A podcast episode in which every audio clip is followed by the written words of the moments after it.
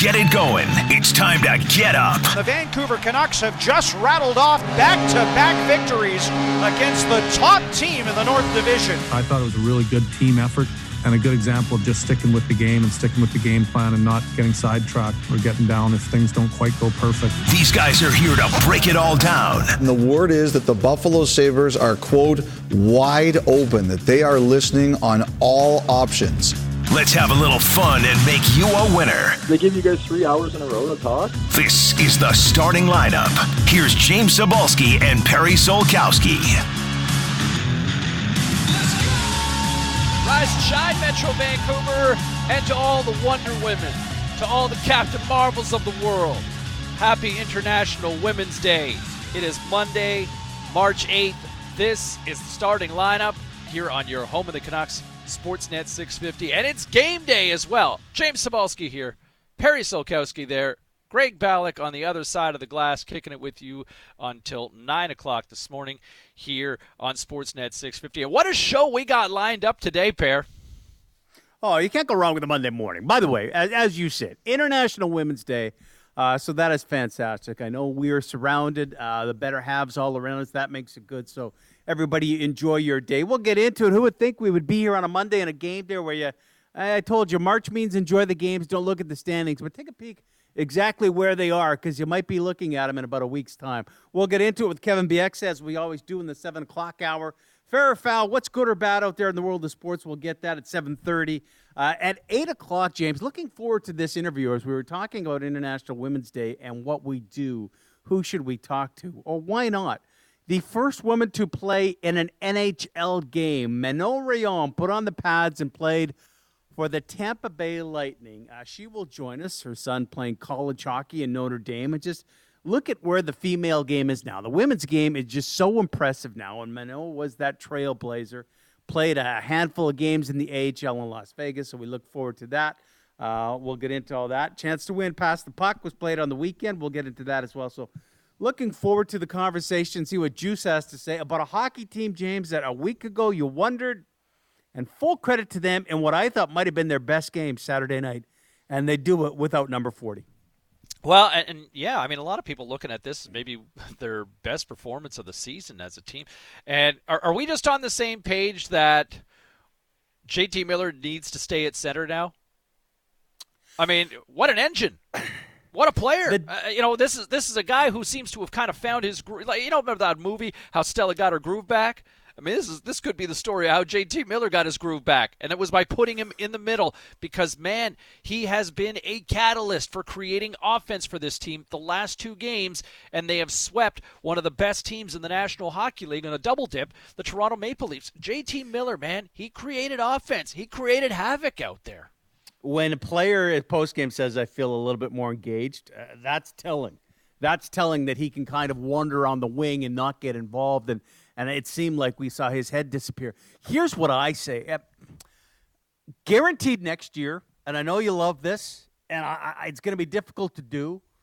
But after watching Saturday night, I said next year, uh, not what we're going to see Monday if Pettersson's back or whatever. Next year, you have to build this team. We'll get into whether Jim Benning's the guy if he's here for a couple more years. You build this team with Petey as your number one center JT Miller as your number two center, and Bo Horvat as your number three, Beagles your number four. That's what you want. There's your depth down the middle that can match any team in the NHL. Now, there's some big issues. Where are you going to find some wingers? Well, that's what you go shopping for, right? That's what you go shopping for. Is it easier to find a winger than it is a center? I like how JT Miller has played there. I don't have an issue if he stays there and Petey's on the wing. I would also contemplate whether I'm putting that lotto line back together. You know, you saw Brock Boeser go up and down a lineup last year when he was struggling. Petey's put up some numbers, but there's been a lot of hockey games. I think you tinker a little bit, and you know, Travis Green said after game, oh, "I'm not going to get into it yet," but you and I are on the same page. Put him at center and see what else you can do. Let let someone else uh, move. He played center ice and took a lot of faceoffs last year, but I, I like the move. I love him there, and I love that look for next year. Would you even consider putting Bo on the wing with Petey? No, no, because Bo's a centerman. Bo's played well. You know who I thought didn't get a lot of credit in the last two games? I think these have been the two best games Jay Beagle has played all year. Like that fourth line actually, you know, was acting like a fourth line full of energy. Mm-hmm. But now I, I, I want three guys strong down the middle. And yeah, you lose a lot, but if you went Petey Miller Bo, love the look of that lineup. Uh, how Howard looks noticeable, right? Got some jump, Yep. plays with a little tenacity. Um, you know, I'd love to see him playing alongside Tyler Motte. You know what that a line like that would look like if you get Motte back to full health, and if you've got Beagle in the middle there, and you got Howard on one side, you got Motte on the other. To see just sort of pace that the, a line like that could kind of push the pace. But here's here's JT Miller. Going back to what we were saying. Look, Miller just looks like a different player these last two games. It's a small sample size, but man, did he look effective playing in the middle. And, you know, he was asked about it, and he was pretty honest about his feelings about playing in the middle.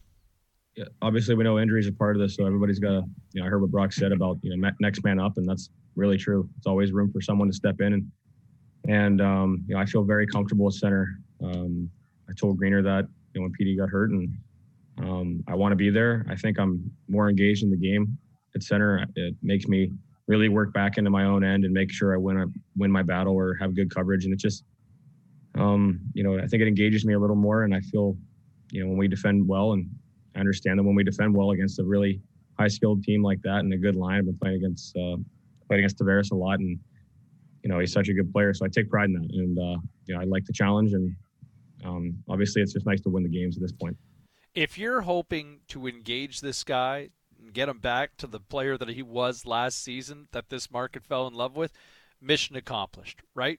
Keep him in the middle. At least for the foreseeable future. Petey's still listed as day to day at this point, based on the last update on Saturday night from Travis Green. So, I guess it's just a question of when he ultimately returns to the lineup. You know, still don't know yet whether or not he could conceivably return tonight for the Montreal Canadiens, who look like world beaters on Saturday night in a win over the Winnipeg Jets. But man, keep keep JT where he's at right now. Right, you got a good thing going with this lineup, and you're doing it uh, without your best offensive player. Well, you know, it's interesting, and and the Dunbar Lumber text line is uh, Lumber text line is jumping at 650, 650. Sign him, please. Someone here. Pettersson is not a number one center. Please stop calling him one. Bo and Miller are better than him in the center position because of what he has done. He doesn't have the strength to compete there. Um, Petey's too weak to be effective defensive zone. Petey has been the problem all year long. He plays bad, never gets benched or docked minutes, and the other guys can see that. Can we stop calling the Petey train admit he is flawed and needs work? Listen, I would not go that far. I do think Pettersson's game, he was elevated to that role because there was nothing else there and you wanted the creativity. I think JT Miller came to camp this year going, I'm a goal scorer and that's it. And so if he's not scoring goals, he's not helping. And now, you know, if he goes to Travis Green and says, put me there, I'm engaged, you see the difference that he can make. I, I do think Pettersson, and it goes back to me, you know, when, when people asked about his weight and he kind of scoffed at the media, are we still there? Well, it's still part of the game. I do think Pettersson's puck battles have not been as good as you want them to be the effort, the tenacity is there, but you need to be a little bit of a bigger body. I'm not going to go as far as this person who texted in is, and please sign your text. But, you know, Petey missing a shift or two is something I can't recall happening very often. And that's why I say I'm not so sure that if Petey is healthy, automatically he goes right to that spot and JT Miller's gone. I don't mind the little jump that Hoaglanders uh, put on that so called lotto line from last year and go, no, you, you run around there for a bit. We'll see where we can slot you in, Petey. I think this market loves Petey, uh, and I think what's not to like when he burst onto the scene and the things sure. that he can do with, from a skill standpoint, very, very few players can. Um, but I think at times we've probably overrated him in this market, and and and that's the reality. Where, I mean, look, Elias Pettersson was in the conversation. There were odds that you could place on Petey winning the Hart Trophy this year. He was mm-hmm. a long shot but there were odds to be taken to claim uh, the Hart Trophy. Now, that died pretty quick, right? Within the first, uh, what, two weeks of the season, he had, what, one point in the first six games or so, first seven games. He's starting to find his groove again. I would say the last month or so, he's been close to a point a game player a clip, but he looks like a far cry from the guy who was a point a game player in the Stanley Cup playoffs last summer. He has not looked like that guy. Now, it's only his third season, Are, are, we have we seen the best version of Elias Pettersson just yet? No, I think there is, and I think there's a lot of questions to be answered in terms of just how high this ceiling is. Right? Can he be that franchise guy to carry this team? I think if you look at the bubble, it, it looked evident that he could be that guy. This season, not so much. Well, and you have to struggle a little bit. You know, Brock Boeser was a topic of conversation on this radio station, a guy that you were unsure what is Brock Boeser? and yeah. I think Travis Green at some point last year thought, man, where's Brock going here?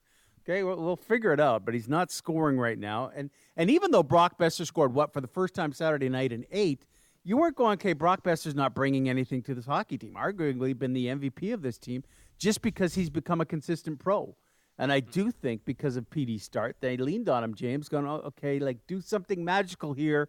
And when it's not happening, for him to be watching these last two games, when a power play is clicking without him on there, when they're playing hard as a team, uh, it means, okay, I'm coming back there to do maybe more for the team. And not that he's a selfish player by any means, but going, okay, they're working hard, and now I got to jump in and work just as hard. And maybe not try and win it on my own, win it together. Mm-hmm. Yeah, I don't think Petey's at a point where he needs to be benched, but you know, I, I think there's definitely room for improvement from a face-off standpoint. I think we've seen at times improvement going into this season compared to years past, where it was always Miller kind of taking the key draws. Um, but hey, look, it's nice to have options for this team, right? They're playing well. Now, with Montreal tonight, it does feel like mission impossible. There's four points separating the Habs and the Canucks right now in the standings. Montreal holding down that fourth playoff spot in the North Division. And look, the Habs also have five games in hand. So, you know, playoffs, playoffs, uh, that feels ambitious. And, you know, Dunbar Lumber text line 650 650. Dave at Abbotsford saying, guys, it's not a Canucks in a song, but it's Canucks in a line from a movie from Dumb and Dumber when he says, So you're telling me there's a chance that's the theme of the week. Look, if you still want to go down that road, you need to sweep the Habs. It's as yeah. simple as that this week. You need to sweep the Habs to even continue this conversation. But, you know, four points plus another five games in hand, you know, you're talking about possibly a 14 point gap to try to make up in the standings. Um, you know, talk to talk to me Thursday morning if the Canucks have swept, swept the Habs, and even then, I'll still say it's going to feel ambitious. But I'll tell you this, pair. Um, I think the real talking point over the weekend was what we saw from Friday from Jim Benning as we kind of wrapped up the show, and Jim Benning finally kind of came out of hiding. Um, climbed out of Wiarton Willie's uh, hole as well, and oh hey hey hey guys, what's going on? Um, uh, you know, I guess you give him credit for speaking with the media and, and kind of and took it for a good half hour plus with the media for the first time really since training camp to kind of meet with mm-hmm. members of the media. So I don't want to give him too much of a pat on the back because it's like, man, you can't be that invisible. Um, but I'll tell you, hope and optimism weren't two words people were using after G- General Manager Jim Benning spoke publicly for the first time since camp. Uh, as mentioned, like his responses just continue to leave people um, convinced that he's not the answer here right now. You know, offering offering a response. You know, here's here's one that really drove people nuts when talking about the trade deadline and people asking, hey, look, are you going to start looking at selling assets now? Here we are. It's early March. It's a crazy year, dealing with quarantine issues and all of it. And here's what Jim Benning said with respect to whether or not the Canucks are trying to move assets now, well in advance of the trade deadline. Realistically, like we, our our core players, like you know, they still need to mature a little bit. Yeah, you know, we got 16 games till the trade deadline. Um, like I said, the last couple weeks we've we've been in all the games, so we're gonna you know the one thing about our group is we got a resilient group. They're going to work and compete every night. Playing in this canadian division is tough. The teams are you know playing against the same six teams over and over again. Um, they're they're good teams. That like telling me what, what is, there's 16 games to go like to, to be talking about still trying to compete in the playoffs you know over the last few weeks pair and this is where people go what the hell are you talking about? You know, the Predators have at least kind of floated out there, you know, through various reports that, hey, we're listening. right? The Buffalo Sabres over the past weekend. Kevyn Kevyn Adams, you know, out of Buffalo, suggested on Friday, you know what? Our best hasn't been good enough. This has been terrible. You know what? We are open to listening on anything right now because they have to. Look where that team is. And you look at where the Canucks are right now, and you've got a slew of bloated contracts, and you're telling me with the numbers, with the season you had, ah, you know what? We, we still got 15 games.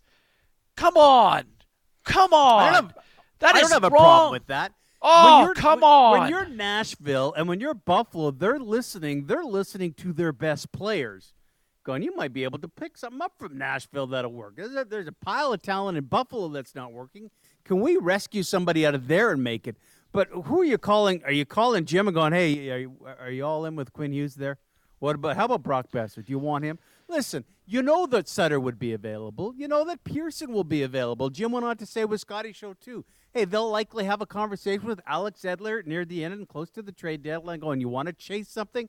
But for now, he's not lying when he says there's 16 games left. We've got people on our text line saying, "You're telling me there's a chance." You and I just discussed. You know, you beat Montreal twice here. Yeah, you got five games in hand, but this team has played some pretty good hockey in the last three weeks, and now they're starting to get rewarded for it. Why does he have to decide now and say, "Yeah, no, we're we're pretty much everybody's on the table"? I'm sure they are. Jake Virtanen's been on the table for three years, but for Jim Benning to say, "You know what? We'll make those decisions." We're still not at a time to go. Yeah, we're completely selling off. We're selling off because they do think they believe in the room and how they played there's still a chance. I, was okay with Jim's answer, and I was actually oh, okay with his answer that we're two years away. I don't know if Jim's here in two years, but come I do think on. this team is two years away. Why do you want to sell everybody right now? You know, people thrilled to go, hey, we've just moved Tanner Pearson for a pick. Excellent. It's, so it's the messaging no pair. It's the messaging pair. It, wouldn't it be easier to simply suggest, hey, look, you know, we're in constant conversation with other GMs. We're listening. Nothing's imminent right now. It's the messaging you can't sit there and continue to be to sit there with a straight face and say we're still in it. We're still in it. I get I get the players in the room might say we're still in it, but come on. You do the math. Don't tell me that Jim Benning hasn't isn't aware of the math with the analytics department that they have. There's some smart people in that front office. You got to know. You can't sit there and sell hope to a market that you know, come on, man. Like this is a smart hockey market. You know, so yes, you does it go a little nuclear say- at times? But come on, man, you got you got to sit there and say, yeah, we're listening. How do you not? How do you not say that? But yes, the messaging is the problem, and that's why Jim Benning stays away a lot. But they've been listening forever on these guys. But I also think, as a GM, you don't go, no, we're terrible. Now we're done. We're done. I mean, just, the guys can play well. There's no chance they could get it done. They're playing four point games all the time. They've got eight points up for grabs against the Habs. They just beat the best team back to back. Arguably, people who might say the two best teams are Winnipeg and Toronto. He got three or four against them. So he comes on after a win. Is he supposed to say, yeah, no, I mean, we still believe. There's still time for it. Why does he have to make a decision right now? He doesn't. And whatever the messaging is to the public, you don't think every other GM in the NHL knows Hey, Jim, what are you thinking yet? Well, I haven't decided yet. What if we reel off seven in a row? Then do we? Is we going to go? Why did he sell now? They're on a roll. I don't have a problem with what he said. Okay, so there's that. I mean, I, I thought of the other head head scratcher was when he suggested Bo Horvat was playing like the best hockey of his life the last few weeks. And I was like, what? Really? Mm. Okay. Uh, yeah. Are we watching the same games here? Are we sure about this? Uh, that was another one that kind of surprised me. Uh, and then you know, Benning kind of saying this with respect to the contention window, and Jim Benning saying essentially that the Canucks are two years away from being Stanley Cup contenders. Realistically, like we, our our core players, like you know, they still need to mature a little bit yet, and you know, I, I think you know, in in two years' time, I think we we're going to be real competitive and have a chance to compete for the cup, but we have to you know keep building, keep adding players to our group and our and our young core players have to continue to grow and get better. I, I, I will say this. I don't think he's necessarily wrong when he suggests that the Canucks are two years away, right? Like, I don't think anybody believes that this team is a Stanley Cup contender this year. And quite frankly, I, I think next year might be another step back. But if you look at the summer of July 22, man, like all those bloated contracts that people just continually kick Jim's rear end for Eriksson, Beagle, Roussel, Sutter, Baertschi, Benn, Edler, you know, even the Luongo recapture. You know, we're talking about nearly $30 million in cap space that is going to be freed up between this summer and next. So there's a relief financially coming. But the other problem with that is you're talking about nine years to put this team in a position to contend for a Stanley Cup pair. Like nine years. You're asking fans to stay patient here after almost a decade of rebuild. Like we're coming up on the seventh year anniversary here in two months when Jim Benning was hired. Asking for another two years for this guy, this is a tough one for me. I, like I just can't see Jim being the guy after this summer. I just can't. I just can't at this point because there's still too many holes. You may be getting these contracts off the books. Yes, you can always add through free agency, and with a flat cap, there might be some value there. But pair, come on. You know, we don't, you know, there's no guarantee that Kole Lind's for real. There's no guarantee that Jack Rathbone, as much as he's exciting people in a small sample size in Utica, there's no guarantee that Vasily Podkolzin, like there are some major question marks for this team to before you can say this team is a Stanley Cup contender in two years. Like look at teams that are contenders right now. Vegas, Colorado, Tampa. Like that are those are some deep badass squads. The Canucks are nowhere near that right now. No, but uh, the guarantee is uh, all the money that he spent on the bottom six is coming off the books in the next two years. So now it's how do you shop? How good are you at shopping? I completely agree with Jim Benning that you're a couple years away from being in that conversation to be as long as everyone progresses. And then he said as much with Scotty too that you know we've been able to kind of isolate and help out and support these young stars and go, hey, here's some veteran guys, and we paid a lot for them. Now it's on you to be the leaders and lead the way. But yeah, the question is, is Francesco Aquilini, and no one knows. It's up to it's up to Francesco. Is Jim the guy? And is he buying in? Go, Jim, I see how it's happening. Yeah, okay, so here's what we'll do. Sutter's off the books. We're going to be able to find this person. Podkolzin will come in. He'll be like Hoglander and see. I, I think they are two years away. But Jim Benning being in charge in two years' time, I'm not sure. I think we've both had the conversation that Jim Benning will get a lot of credit if this team ever gets to a Stanley Cup because of the drafting he's done. But I'm not necessarily sure he's the guy at the helm, and he doesn't know. He just wakes up every morning, and when he's the GM of the Vancouver Canucks, it's how do I make our team better? And for you to say, hey, he's got to sell right now and get more draft picks, I disagree with that. Let them play it out, see where they can be they will be good in two more years' time. But can people wait two years? I think so, James. I think people were excited about what happened last year, and I think they're fine with it. With it, you know, to ten years' time, that's long for a GM to have. But to actually be a solid contender again, it takes an awful lot of time to get back there. Nine nine years in Jim's case. Uh, 650, 650, the Dunbar Lumber text line. Uh, do you buy into that theory that this team is two years away? And are so. you willing to wait that long? Are you preaching patience? A lot of people here on the Dunbar Lumber text line, 650, 650. Love to hear from you. Uh, chime in here. Uh, Torgan Langley, um, I don't believe the Canucks are making the playoffs, but the organization as a whole, including players, believe if they don't, then we have a much more serious problem in terms of what Benning's saying, trying to maintain that, hey, we're still in it to win it. Um, you know, it, it's there's a lot of different ones here. Van City, Zavid, and Toronto. I was with Perry on the slides and socks, but when it comes to Jim Benning, Perry, I couldn't be further apart.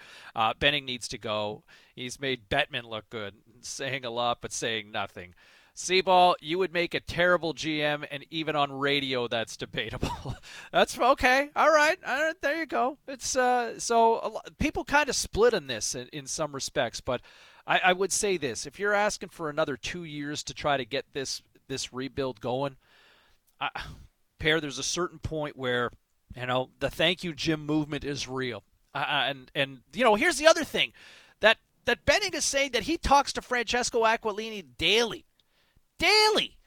That he's aware of the plan and he knows what's up and sees what's going on, and they stay in constant communication man, like that, there's a whole other question in terms of, you know, if Francesco is aware of everything that's happening and how it's all playing out, like I guess you question how much is Aquilini playing the puppet master, controlling all this in terms of the decisions, right? I, I think a lot of people would love to know.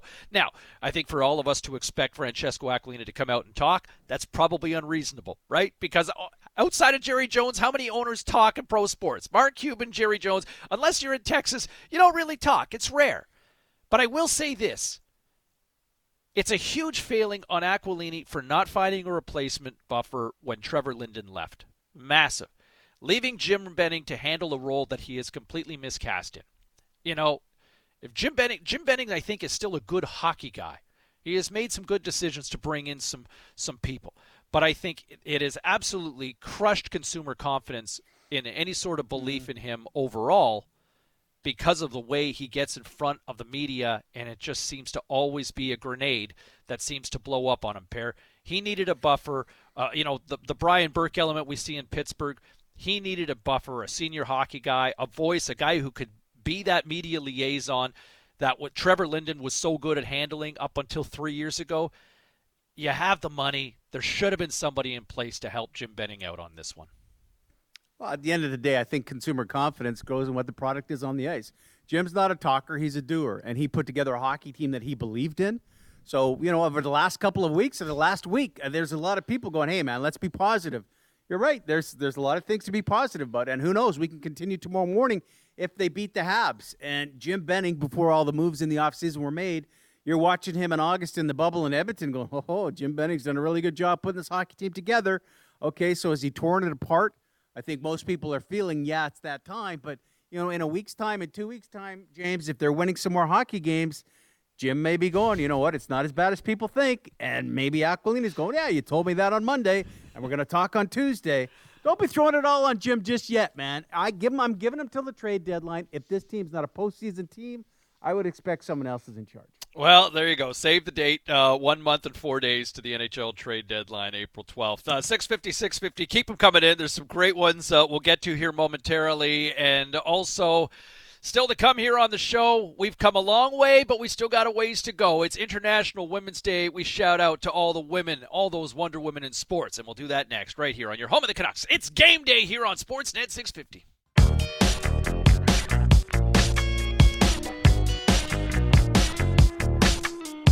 Welcome to the starting lineup with James Cybulski and Perry Solkowski on the official home of the Canucks, Sportsnet 650. All right, 633, Cybulski, Solkowski kicking it with you. Uh, Kevin Bieksa will join us just after 7 o'clock. And the uh, first lady of hockey, Manon Rhéaume, dropping by just after 8 here on Sportsnet 650. Dunbar Lumber text line hopping as always bright and early. Uh, Ricky texting in here, pair. Wait two more years. I've been waiting my whole life. So I guess in theory, that's just a short window, right?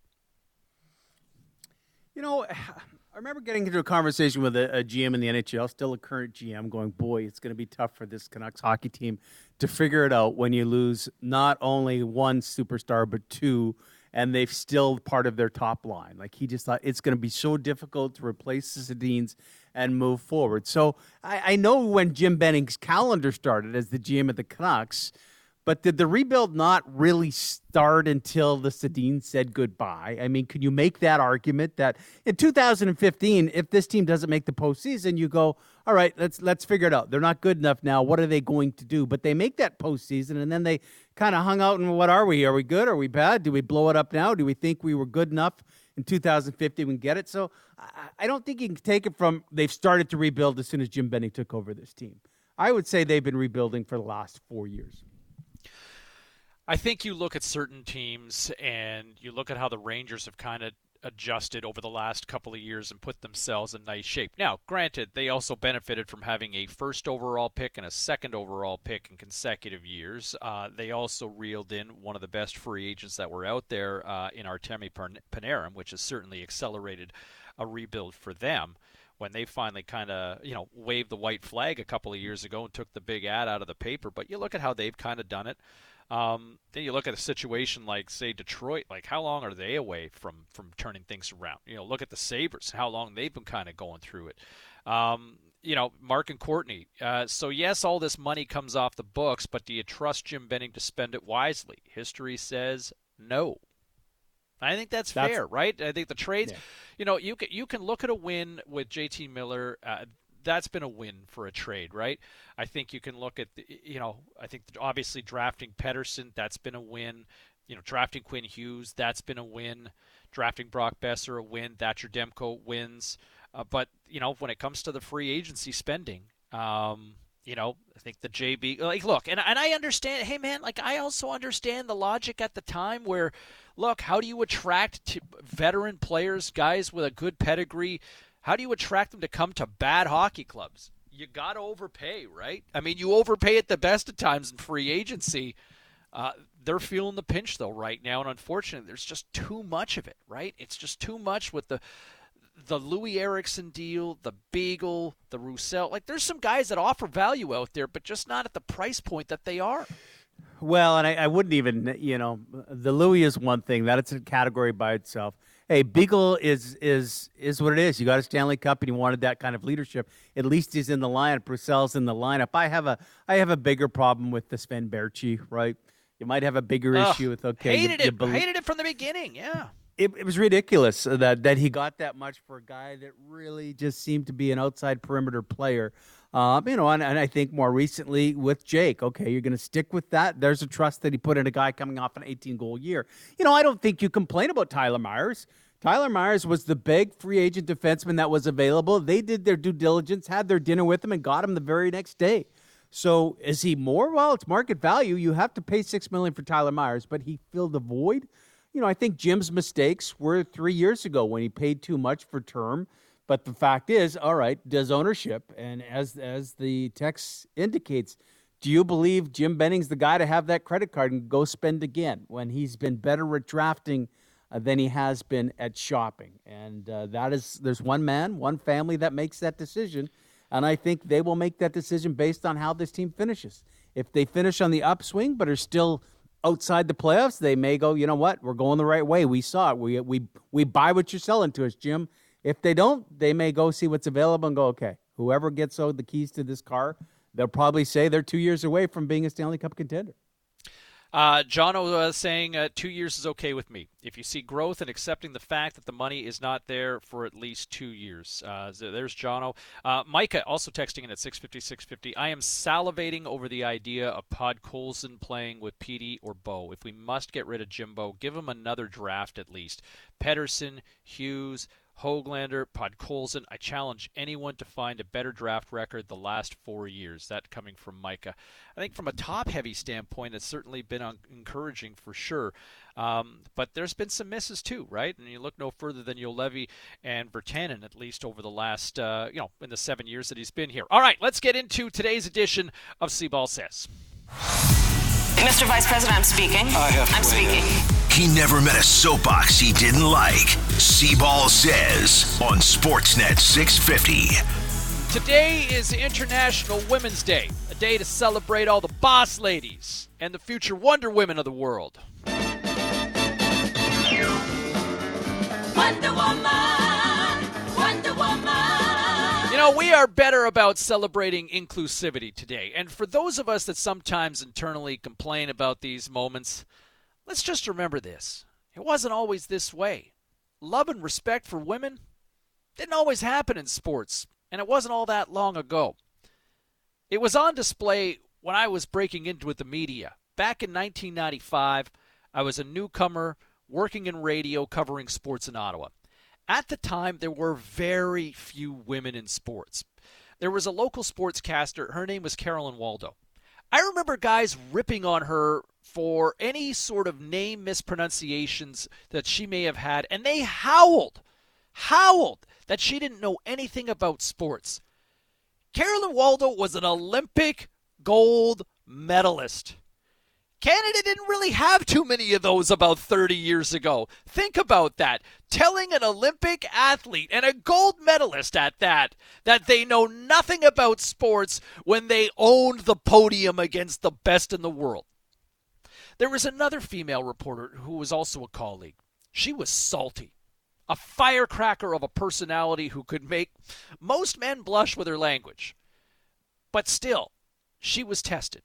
And I will never forget the day where one player in the National Hockey League stood there naked in the dressing room and coughed obnoxiously and loudly in hopes of getting her to turn around and get her attention while she was ta- trying to do her job.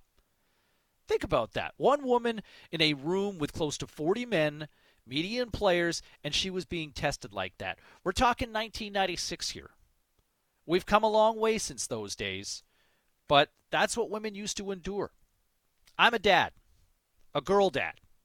I have two daughters, and I'm also helping raise two more in a blended family.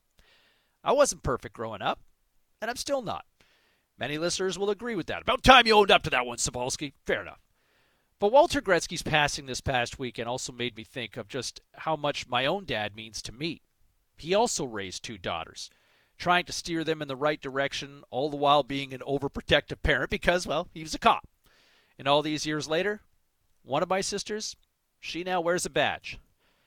I look at what's happening in the world these days and what can I do to help steer these future Captain Marvels into the right direction?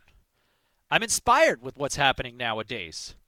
At home, my better half, she's a PhD neuroscientist. Yeah, that's my Wonder Woman right there. She's an incredible role model for the kids. But then I see what's happening all around the world, and I think they're being inspired everywhere I turn, and in sports too. We're on the back end of Serena Williams' wonderful run. Same with Christine Sinclair. Pair of sports icons, one globally and one a household name across Canada. Wasn't that long ago when Ronda Rousey was one of the biggest draws in the fight game. I'm still a wrestling nerd at heart, and some of the best matches these days, they come from the likes of Charlotte Flair, Sasha Banks, and the women in the WWE. Unthinkable a little more than five years ago when most of the company was known for bra and panty matches. And as an aside, how about that scene in Avengers Endgame when all the women gather for a moment to help out at a critical moment to stop Thanos? Don't worry. She's got help. Yeah, the kids still love seeing that. And then there's women's hockey. Is the women's league where it needs to be right now? No. But I recently saw my cousin's daughter streaming a game because she's a young player. It has to start somewhere. Women inspiring women. We are a long way from 20 years ago when I was covering the Canadian Women's University Championship, and there was a member from the Canadian Women's Olympic team who whispered to me quietly in the crowd and said, I can't believe you guys are covering this many games of this. This was Women's University Hockey, National Championship, and she was unbelievably stunned that we were covering this because the hockey was such an inferior level in her mind. Like I said, we have come a long way and it's only going to improve. As a parent for my girls, I will do the best I can. But it sure helps when they see more opportunities presenting more inspirational stories from women for women. And I remain encouraged that the girls' future is unlimited, as Russ might say. I am strong. I am invincible. I am one. So, to the moms, sisters, daughters, boss ladies, and all the future She Hulks in the world, I say to you, Happy International Women's Day. And that's the story Amen, brother. says. Amen, brother. You and I both surrounded by it, raised by one single woman. Uh, and it is amazing what they can do. Just get out of their way. You know, it's funny. We watched the UFC on Saturday night, Amanda Nunes fighting. And honestly, to sit in front of a TV, and my daughter happened to be up and watch it, and she's kind of on her phone and looking and see it. Man, and, and Nunes was incredible again. And she said, you know, afterwards, Joe Rogan's talking to her. You're the goat. You're the lioness. No one can, no one can get in your way. And she goes, you know, the difference is even now, I love what I'm doing, but now I'm a mom. So get out of my way when I've got to protect. Now it's not just me. I'm the mom. I'm the lioness. I've got the cub with me. Everyone get out of my way and go, yeah, no, I'll agree with that, man. Um, as strong as you can find, you're better off. Surround yourself with some strong. More shouldn't be a day, should be the year, and I think we're slowly understanding that. And it's amazing you tell that story about how tough it was. Manon Rheaume will join us. You're talking about 97, 98 and pro locker rooms for reporters. Interesting the story she may give us at 8 o'clock, James. The, she was actually playing, played in that exhibition game with the Tampa Bay Lightning in 92. At 20 years old, interesting to see how she was treated. Looking forward to that. Kevin Bieksa just after 7 o'clock. What's next there, P? Hey, man, one of the longest records in golf broken on the weekend. You may not know why. It's not BS, it's PS ahead on a game day on Sportsnet 650. He always tries to be ahead of the game. Harry was in front. Finding stories that matter.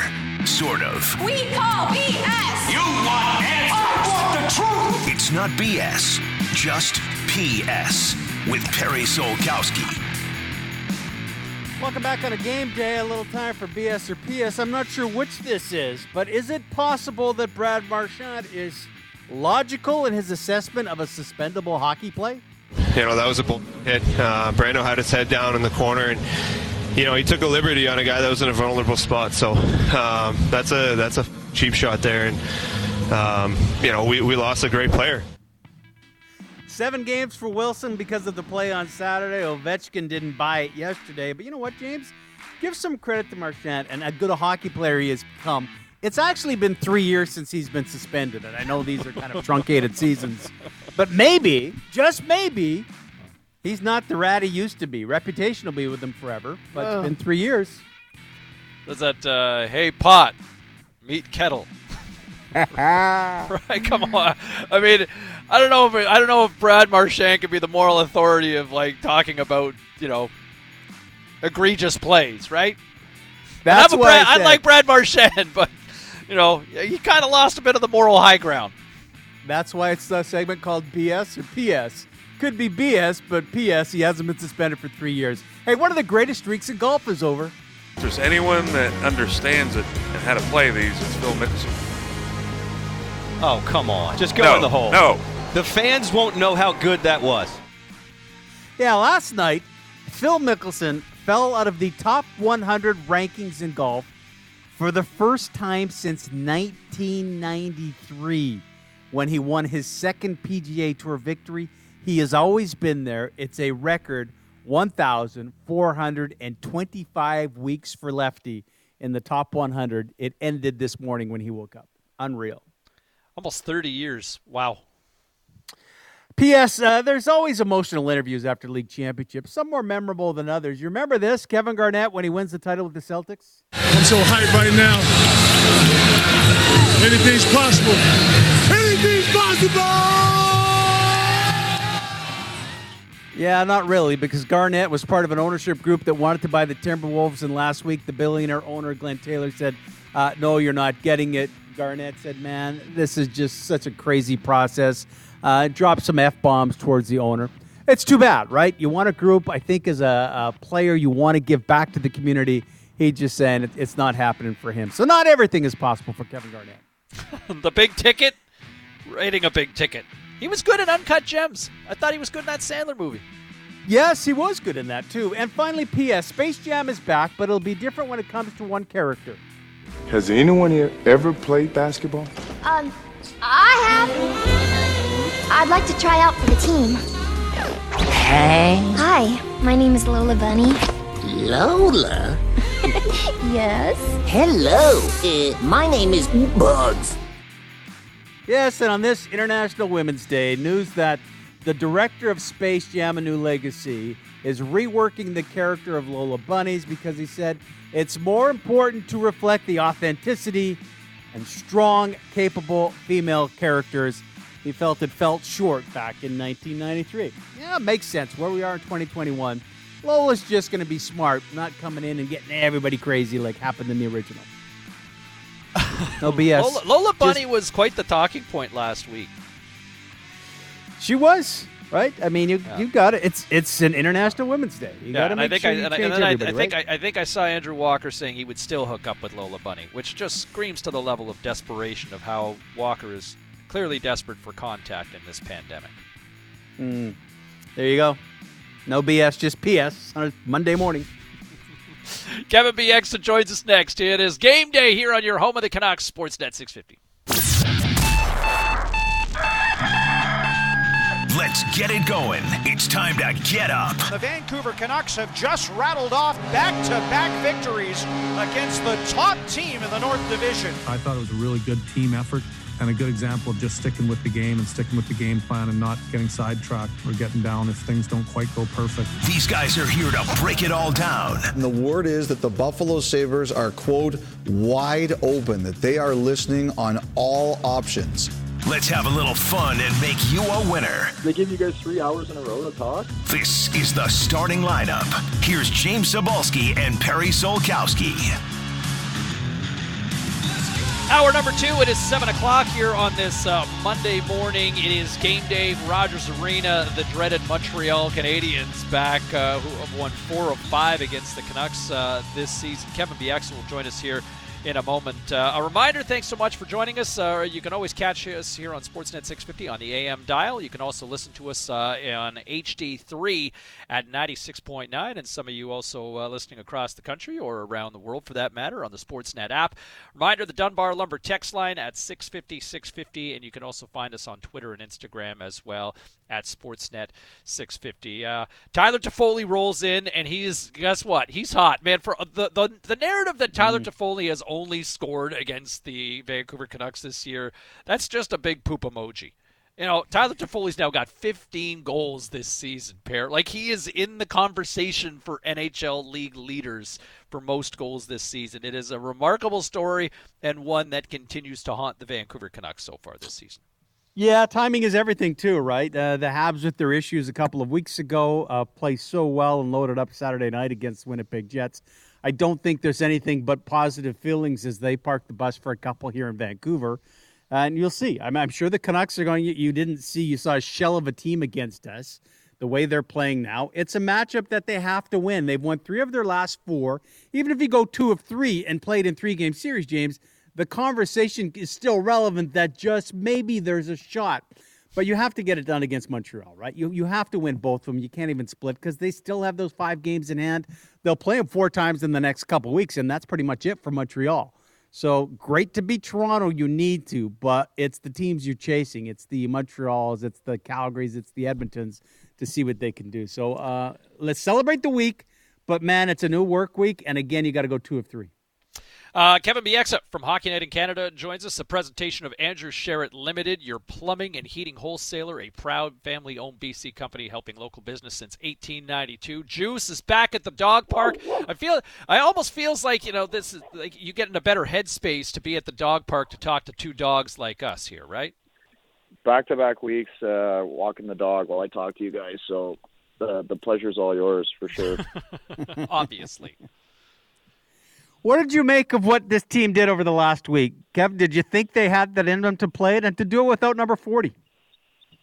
Yeah, I, they did have it in them for sure. It was just a matter of of playing. I think a simple a simple game. I, th- I think if you watch the second game Saturday night, uh, first of all, I watched both games uh, front to back, and the the first game Thursday w- was a pretty impressive effort. And there's a couple things that that they did that really neutralized the Leafs, and in particular uh, Matthews and Marner. And they played in Toronto zone a lot, which I think all frustrated the Leafs because the Leafs like to get the puck and go. And you got to remember the Leafs came off a great set against Edmonton where they were playing unreal and they felt good. And for Vancouver to shut them down that first game and to basically zone time is, I think, what killed the Leafs there. I think Vancouver had a lot of zone time. They turned their back at a lot of pucks. They went low to high a lot, and one time pucks off the the indirects and went to the net and got traffic. Like this is not high IQ hockey. This is just outworking the other team and playing a simple game. And then on Saturday, wasn't too sure if if they could do it again, but I think Saturday night was more of like hang in there. I think uh, Toronto took it to them for probably more than half the game and I thought Demko was excellent. He seems like he's really starting to find his groove, which which they need. And you know, at the end of the day, the way Vancouver's structured, whether Pettersson's in the lineup or not, it's it's a power play team and a goaltending team. So they need both to be successful. And the power play was two for two, and and that's why they got the win. That's why they got back in the game and ended up winning it eventually. Yeah, and that's I mean, there's your two recipes for success that you saw last year, and yeah, no case in point here on the weekend as well.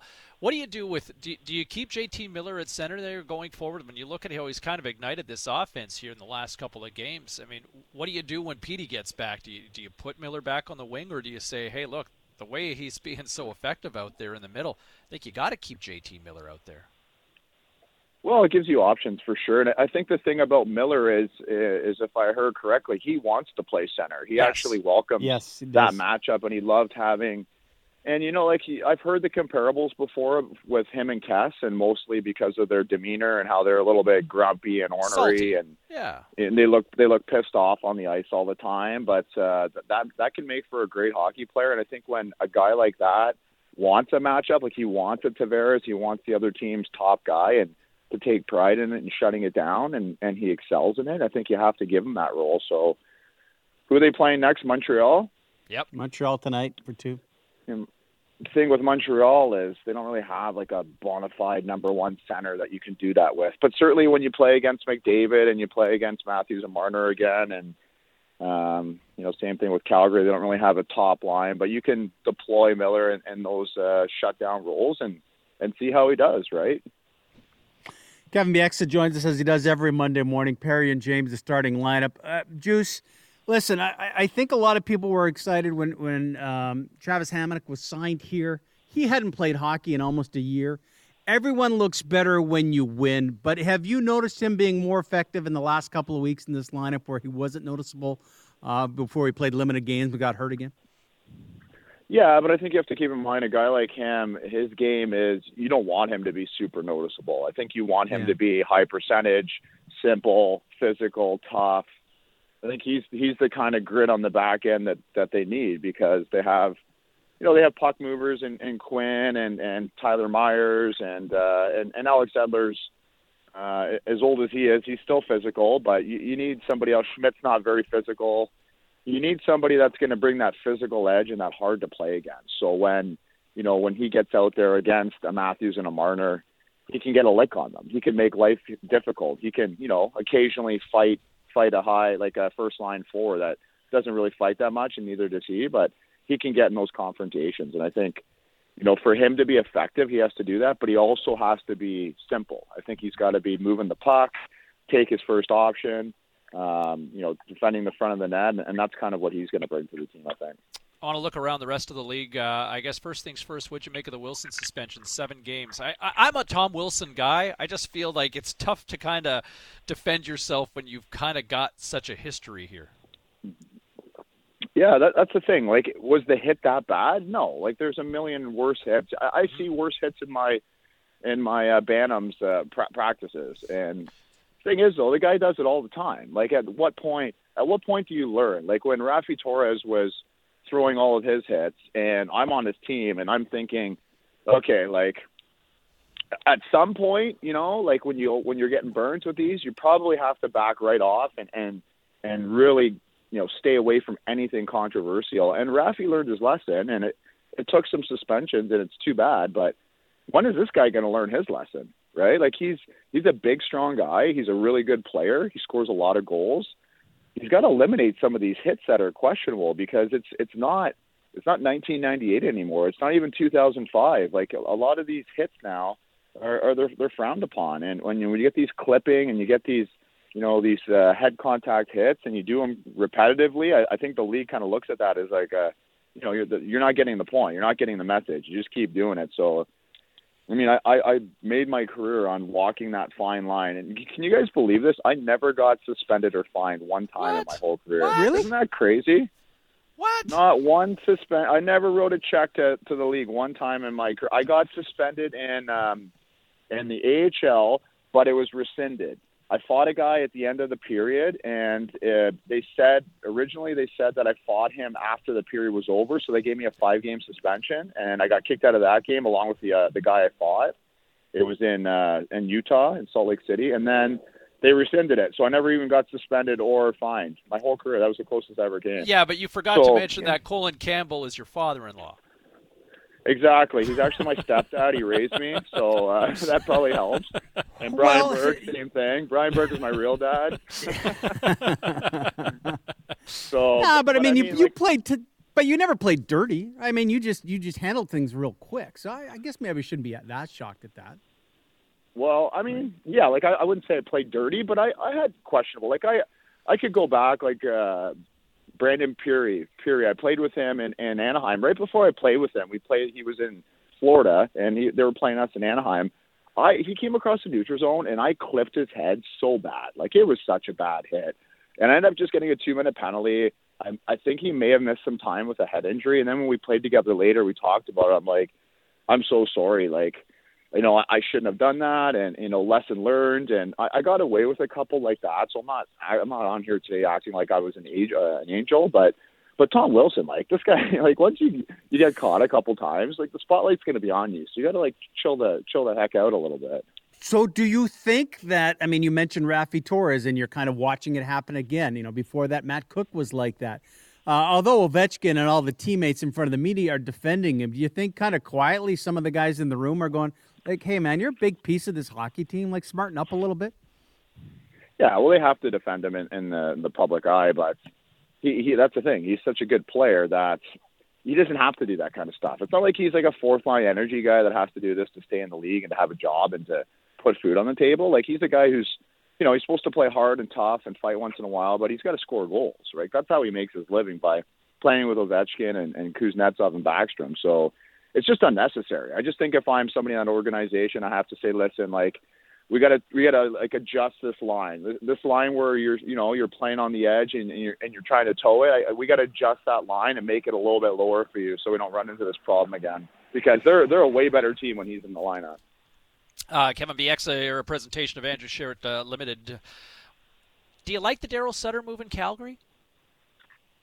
I just think if you're questioning character, not character, I shouldn't say that. Let me rephrase. If you're questioning work ethic and compete and commitment and playing tough, you know, being tough to play against, if that's what your team's identity is is being questioned, which I, I still don't get that, and he's probably the right guy. You know, he's he's been living up in the farm he's still very in touch with with the game. He's he brings that abrasive, hard nosed, no nonsense, don't ask any questions, just do it my way. He brings that style with him, and I think that's looks like that's what that team needs right now for for Brad Treliving to give this team one final chance before he just blows it up, and it's probably in the summer. He has to bring somebody in like that. That's going to be a bit of a drill sergeant and just get the absolute most out of this group. And then at the end of the season, if if they don't come around, I think you got to blow the whole thing up, and it has to be, you know, Vancouver Canucks 2015, and start trading away major pieces, and then be brutal for four years and don't make the playoffs. Like, I'm just teasing you, but uh, but I mean, like thanks, you have to start thanks. considering. hey, but Anaheim, speaking, hey, Anaheim's speaking of that, right now, guys, they're going Juice, through the te- Juice, right now. so Juice, tell me, tell me this as a player, right? So, so there's Jim Benning, and, and he took a lot of, you know, a lot of people in this market kind of rolling their eyes the other day uh, about some of his comments, saying, "Hey, look, this team's two years away from being a Stanley Cup contender." Do do guys pay attention to what the GM says? You know, whether people are asking about this team selling assets and maybe trading Tanner Pearson or Brandon Sutter, and you know he's still kind of saying, "Hey, look, there's 15 days to go." I mean, you got Buffalo and Nashville have kind of hinted that, "Hey, look, we've got you know we're putting a for sale sign up in front for players." Are guy do players within the room pay attention to what the GM's saying out there publicly? Well, I don't think any player should be paying attention to uh, people that are talking about when their when their team's going to possibly win a Stanley Cup. Like I, I don't think that's what they need to worry about. I think it's it's so difficult to win a Stanley Cup, and you I don't think you can forecast it. I think everything's got to go your way. So I think it, it, the GM, it's just the GM in the media answering questions that he's being asked, right? So what what is he supposed to say? Nah, we're probably not going to ever win a Stanley Cup with this group. Like he's got to give you guys an answer at some point. So um, hear that? My garage Yeah. door shutting. So, sorry, guys. Thought it was. There I you thought go. you were still at the dog park. It was your dog's backside or something like that. No, I'm Do you agree, Kevin, with his assessment that hey, it's two years is a fair assessment to where the Canucks will be a contender? Well, uh, yeah, I don't know what he what he plans on doing. Um, I hope he's around in two years, but uh, that's that's the thing about throwing forecasts out there. Like so, at some point, it's you know you you got to win now, and with the the big step that they took last year, I don't think people expected the step to be you know one step forward, two steps back. I don't think they expected to be this many steps backwards this year. So again, they had a great great week and they beat the first place team, and and now can they follow that up and get themselves back in the playoff picture? But I mean, this is a team that's on paper not as good as last year, uh, and in my opinion. So, you know, maybe he's got plans, and maybe, like you said, he's got Nashville, or he's got uh, Buffalo, or he's got New Jersey. He's got somebody in the holster where he's going to add. Maybe he's going to go out and grab Taylor Hall and shock the world. But uh, you know, if not, then yeah, this team's definitely a couple of years away from contending. Well, what do you like buddy. about Montreal? What do I like about Montreal? Yeah, as they're here for two. I like all the Stanley Cups they've won. I like their jerseys. Is that team farther ahead, um, or are we seeing them fall back with the coaching change because of all the changes they made? No, I still think they're a team that's going to be dangerous. I really do. I think they're going through a hiccup in the season right now. They they lost Julien. They're tinkering with their systems a little bit. Um, I guess under Julien, it was a lot more lax, and I'm not going to say stru- structureless, but it was a different kind of passive structure. And I think they're trying to change some things and and implement a little bit more pressure and a little bit more, um, you know, closing the gap. And I, I talked on. Uh, I think I talked about it on Saturday. Their their D zone has been changed a little bit, where they went from a very passive box, just letting teams basically use the high ice on them and f- forcing them to do switch offs with their center and their D. And now they're more man on man down low, just to keep pressure on and get the puck back a little bit sooner. So that kind of thing takes it, it takes a little bit of time to perfect it because it, when I'm watching the clips and I'm picking out some of their D zone things, I, I still see that hesitation because they're thinking right when you when when it becomes automatic and it's ingrained in your brain, you don't think and you don't hesitate, and you're a lot more successful in what you're doing. So their system changes are going to be it's going to take a little bit of time, but I really do think on paper this team is a good-looking team. When Carey finds his game, when the defense sorts out this coverage, when Alex Burrows can can get the marbles out of his mouth and get his message through to the to the players, where he's not uh, spitting all over them, but it's funny those videos of him coaching. It just yeah, I just can picture him when he gets all excited and worked up, and he and he wants to get his message out, and he's so uh, passionate about the game. I've talked to a few players in Montreal, and they say he's been just absolutely great with them so far, and he's super passionate, and, and they're they're excited to have him there. Uh, nice to catch up with you. I, I guess uh, you know at times I think uh, it just overwhelmed the amount of support and the love that people had across the country and around the hockey universe for Walter Gretzky. Do you have a Walter Gretzky story? Uh, I don't really have a, a, a particular story, which is is sad. But he, you know, I grew up 15 minutes from Brantford, Yeah. so uh, and like I've I, I've seen him around before. I didn't have any great individual conversations. Uh, it's actually unfortunate I never did, but but I just know like he was he was the gold standard for how a hockey dad or hockey parent should act. And and you know how hockey parents kind of get painted with a bad bad rap now. Yep. And you hear all the, the the horror stories in the arenas of parents yelling at referees and fighting each other and you know yelling about their kids' ice time and, and like I see it down here even, but like in Canada it's it's it's prevalent in some areas. Well, he was kind of the gold standard of how to act. How very very giving. You never heard any stories about him complaining. Obviously, he had his son was the best player in the world, but But Wayne had he just- haters, juice, right? Like when, when Wayne Of was a kid, man, there's some Of stories course he about how parents were absolute jerks because Wayne was so good. Pass the right? puck. But you know those stories about? Did you you hear at, at Wayne's eulogy how he said, told the story about his kids uh, collecting all the golf balls and, and having him Yeah. sign it and stuff? Well, like that that was standard for me too, and and it still is, and I know it is for for Kesler with Mike Kesler and and Tim Horvat. It- It's the same thing with our dads, and they they learned it from from Walter. Whenever I see my dad, and I might I haven't seen my dad for a year now. He's out there in Vancouver, but because of COVID, whenever I see my dad at the end of our trip, out comes the stack of papers, out comes a stack of pictures or cards, and it's like sit down and and sign all these. And I'm like, oh come on, dad, like I don't have 45 minutes to sign. He goes, shut up and sign them, and I do, and uh, Yeah. and he just hands them out to like kids and to whoever he comes across that's a fan of me or a fan of hockey, and that all comes from Walter Gretzky, from him just promoting his son, promoting the game, giving back, loving kids, and and making hockey a, a fun game, right? For sure. Yeah, it's great. I think someone texted in last week actually saying they'd played golf with your dad and he was an absolute beauty. So, um, yeah, it's great the tradition to hang on. Um, thanks for this. Appreciate it as always. Enjoy the week. Yeah, you guys, if you guys think I talk a lot, you should have Big L on the show, and it'll be a three-hour show of him talking. Oh, that would Let's be awesome. it. We got to get him on. it. Let's get him on. Let's let's get Al we'll, on for we'll Father's do Day. we'll do us uh, both. We'll do both of us at the same time, and you'll see. I won't even get a word in. Love it. That'd be Love it. perfect. Thanks, Juice. All right, guys. Talk Take soon. care, brother. There he is, uh, Kevin Bieksa, a presentation of Andrew Sheret Limited, uh, your hum- plumbing and heating wholesaler, a proud BC operated company since 1892. All right, let's bring in Sonia Aslam from News 1130. Man, has has like all the BC websites crashed yet, Aslam? It's vaccination crazy. camping day.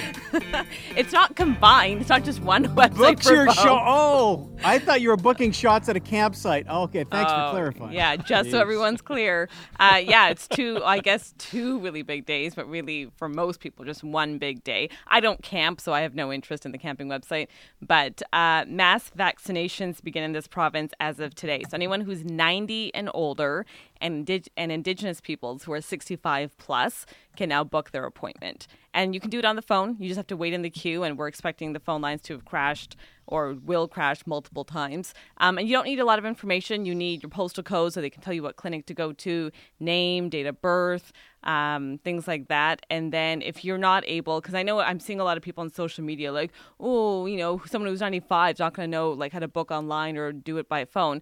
Okay, but Mhm. hopefully someone else can help them, a granddaughter, a grandson, a family member, a friend, a neighbor. So if you know someone who's in this category, um, please help them. And then as of next Monday, it's the next. So what what they're doing is they're going down by five year increments. So right now it's 90 plus. Next Monday it'll be 85 plus, and then 80 plus, and so forth and so forth and so forth. This is it. This is the big day. This is it's happening. So it's good. It's exciting. My sister just got uh, my sister just got her shot. Uh, she's a police officer in, uh, in Ottawa. She just got her for her shot uh, on the weekend, and my 80 year old neighbor, uh, he's all pumped up. He's like, three more weeks. Yeah, I get to sign up, right? Like he's he's doing the math. He's he's a 1941 birth year, so he's Yeah. doing the math. So yeah, no, it's like you know, I, I look. I think some people would like to see it happen faster, but uh, but it is happening. Oh, co- okay, sure, fine. I think we all would, but Yeah. please keep in mind and have some appreciation, not you guys, but for anyone who's going to complain about this. We're just over a year into this pandemic, a year since we Yeah. quote unquote went into lockdown. We should be so grateful and happy that we have, you know, four viable vaccines in this country. I don't think anyone could have predicted what happened to happen. So, a moment to appreciate any healthcare Science. workers, science, Mhm. Yes. doctors, experts around the world Yeah. who came together to make this happen. So I don't, I don't want to hear any whining about that. I don't. That doesn't. Well, you're, the you're whining all morning. You're whining all morning about the Canucks. You're whining about everything. no, the I'm- rollout. It's, uh, yeah, come on, come on. You got- there's I- there's some, uh, room, for- there's for some sure, room to sure. nitpick a little bit here. Sure, Aslam. Come that's that is logistics, and that falls to government and other agencies. But the actual science behind, No. oh, I wish I could have had the vaccine last week. Okay, well, no, like, come on. on. Medical history, what the for sure. Science history. I'm on board. We are It's just literally- the, the roll the rollout here in this country. Just eh, you know the um, yeah Sure. that could have been better. Lots of things could If be you're- better, but at least we're on track now, and we have hundreds of thousands of new vaccines that just arrived this morning in the country. So be patient; it will come. Just everyone take a deep breath. You can book campsites, but not for the summer, right? What's what's the deal with that? Campsite booking began like at the top of the hour. Yeah, so the website launches, and we saw what happened last year, which is it launched, and then I think at 7:01 it crashed, and then again at 7:03 and 7:08. It was a gong show. It was a gong show. It was a mess, and all we heard was, um, you know, complaints, people being really mad that they couldn't book a campsite. So the website is launched, but the BC government this year, given COVID restrictions, is only open right now to people who live in BC. But this is sort of based on the honor system because you have to make sure that, you know, I don't just put in a BC postal code that I've made up and really I live in Alberta and then I'm just going to come over anyways. And so what's going to happen is that if you once you say someone like that gets through the system, they will be checked for their ID and whatnot at a campsite. So rangers will be out in the spring, this summer, being like, "Hey, do you live here? I sure do. Can you prove it?" Mr. Labois, who lives in Quebec, like I need you to, you can't be here. So, um, so I think that's going to maybe hopefully help is the fact that it's only open to this province. And again, I don't camp. Uh, Siebel, I know you love it. It's, I know it's a big deal yeah, for you not not in April. Not in April. So I'm I'm okay. I'm okay for the next few weeks. Uh, talk to me when we get into at least June. I think. Uh, Uh, like, uh, hey, look, there's people that there's winter campers out there. Like, you know, you look at Manning Park. I mean, Yeah. those campsites, uh, those campgrounds are, are, I think- are packed right Wow. now with people that can winter camp. And I mean, I don't, I'm not quite there. You need all the gear, right? You need the quality kick-ass stuff. But to you really know what? I, go, yeah, I think especially when it's cold, right? I think now more than ever, though, everyone's like, I don't want to be at home. I don't care. I'll just go live outside in the woods for a week in April. It's fine. It's fine. I just need to go do Yeah, something. exactly. So we'll see how Are busy you it gets. uh, are you team Meghan and Harry or are you team Royal? Um, I, I think I think the interview last night sort of opened a broader conversation. I, what what I will say, and I'm not going to answer that question on the air, but what I will say is that out of that Meghan and Harry interview with Oprah, what I really felt was a very underlying strong message about mental health. And you can't Yeah. deny that of anyone. You know, she admitted that she got to a point where she wanted to take her own life. So uh, for me, the message was like how important your mental health is. You don't know what someone else is going through. You don't know the struggle they may have, despite the fact that they may be smiling and putting on a great, you know, being on kind of thing. Your mental health is so important. We still don't talk about it enough. And if you do need help, I encourage anyone to reach out. You know, I've, I've talked to a lot of people, uh, a lot of friends, uh, family members. Uh, I think over the last, I would say the last month. You know, Mhm. and and I think a lot of people are kind of fraying here. Where it's been a long winter, it's wet, it's damp out here, and just you know, you're waiting for that light at the end of the tunnel. We're getting close, but yeah, I think a lot of people are really starting to feel the effects of it. I think that's a that's a fair point. Aslam, happy International Women's Day to you as well. Thank by you, the way, you go girl. Thank you. Mhm. Thanks, guys. You're the best. Cheers, All hon. Thank you. There she is, Sonia Aslam from News 1130. A busy day. Uh, a lot of people online already. Uh, you know, va- booking vaccinations, um, booking campsites. Um, hey, a sense of normalcy is on the way, and uh, you know, there's two steps right there. 27 minutes Nice. after seven o'clock. He's Perry Solkowski. I'm James Cybulski. Manon Rheaume, Canada's first lady of hockey, will join us just after eight o'clock. Um, and in a moment, we're going to play fair or foul, a new segment here on the show. We want you to jump in as well and play along as well. We'll teach you all the rules. It's real simple. We'll play it next right here. It's game day on your home of the Canucks, Sportsnet 650. Welcome to the starting lineup with James Cybulski and Perry Solkowski on the official home of the Canucks, Sportsnet 650. 733. I'm James. He's Perry. Greg Ballack on the other side of the glass, kicking it with you until 9 o'clock this morning.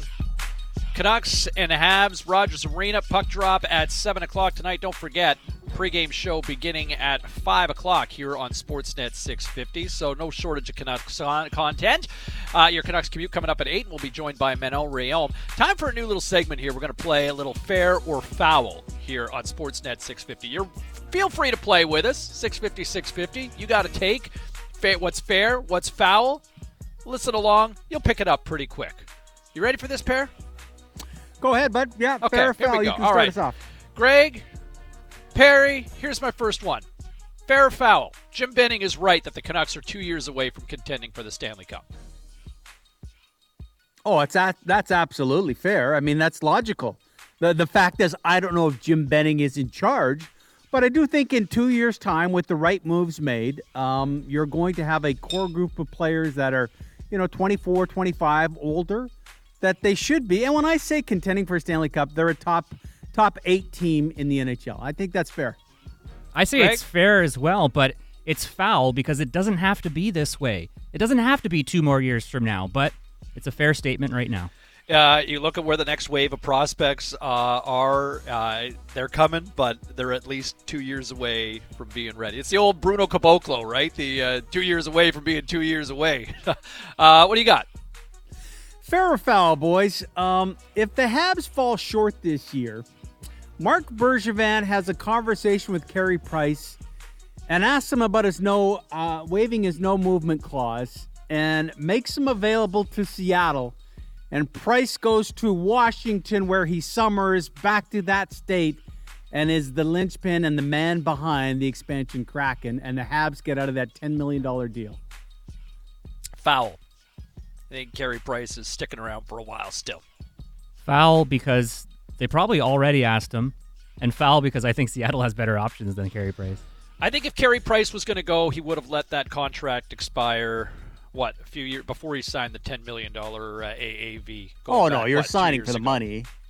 you're signing for the money, but you also wonder where you are. And now with Jake Allen there and, and Carey struggling, I wonder if the team looks at it as we have. Go, boy, that's a that's a long ticket to be hanging on to. Maybe there's a way out of it. And hey, the expansion, where he's from, maybe there's a situation there. We'll see. All right, guys, fair or foul? These NHL divisions are getting stale and boring. I need more variety. Come on, like it's halfway Foul, through the year now. Foul. I'm gonna I'm gonna say foul on this one because uh, as much I, I know some people have kind of griped about the Groundhog Day with this now that we've kind of watched half the season. I've been okay with it though. Honestly, like I've been okay from a meaningful game standpoint. Like last night, you know, there's there's the Sens and the Flames, right? I was into it. I mean, I feel like I'm invested with both those teams. Um, you know, love love one a little more than I like the other, but you know, now, man, I'm I'm I'm I'm saying foul on that one, Balak. I'm not tired of these divisional games just yet.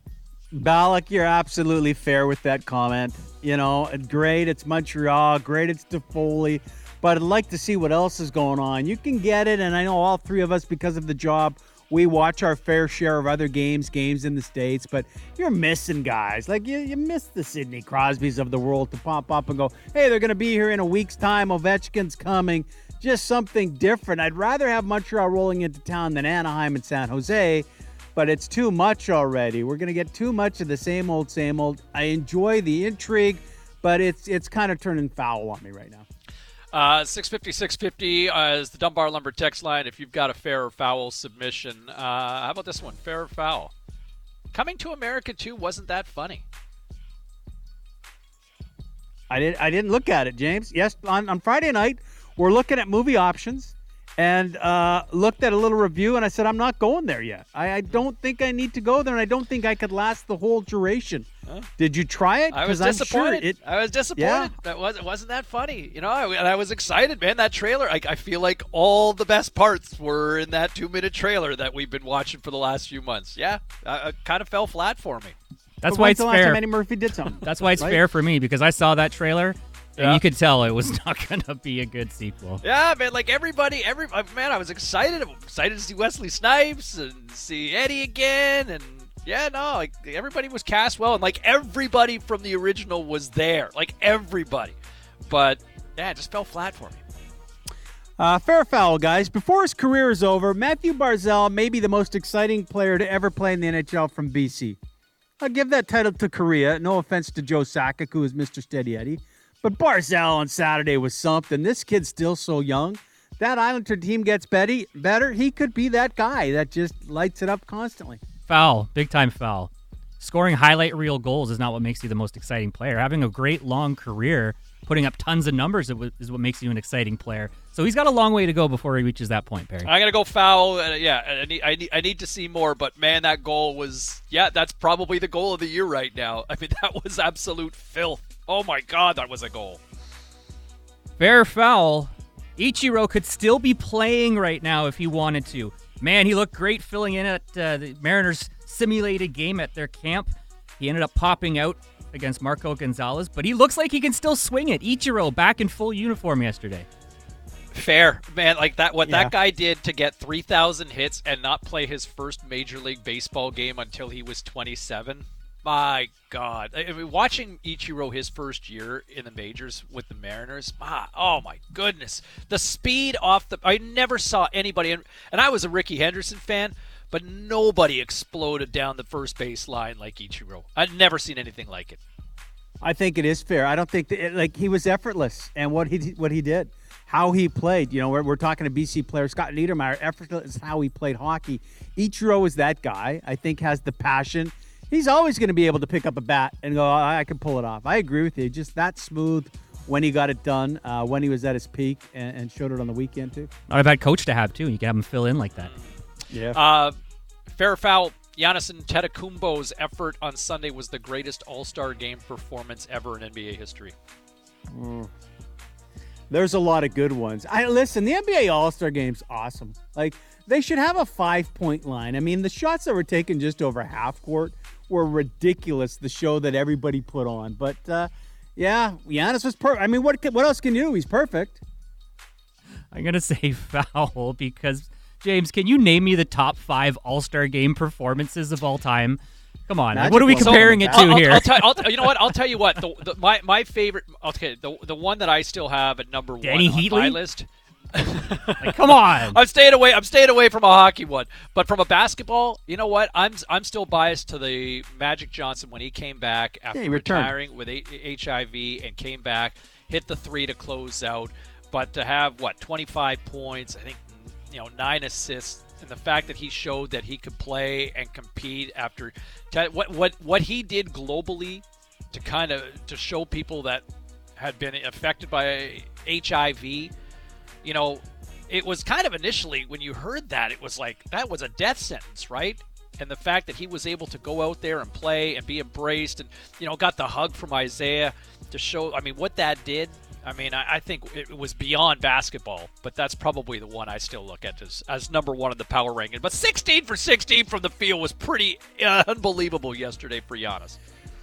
Um, fair or foul, boys. Parking your car beside another while the driver has his door still open and is getting out is absolutely foul. Foul.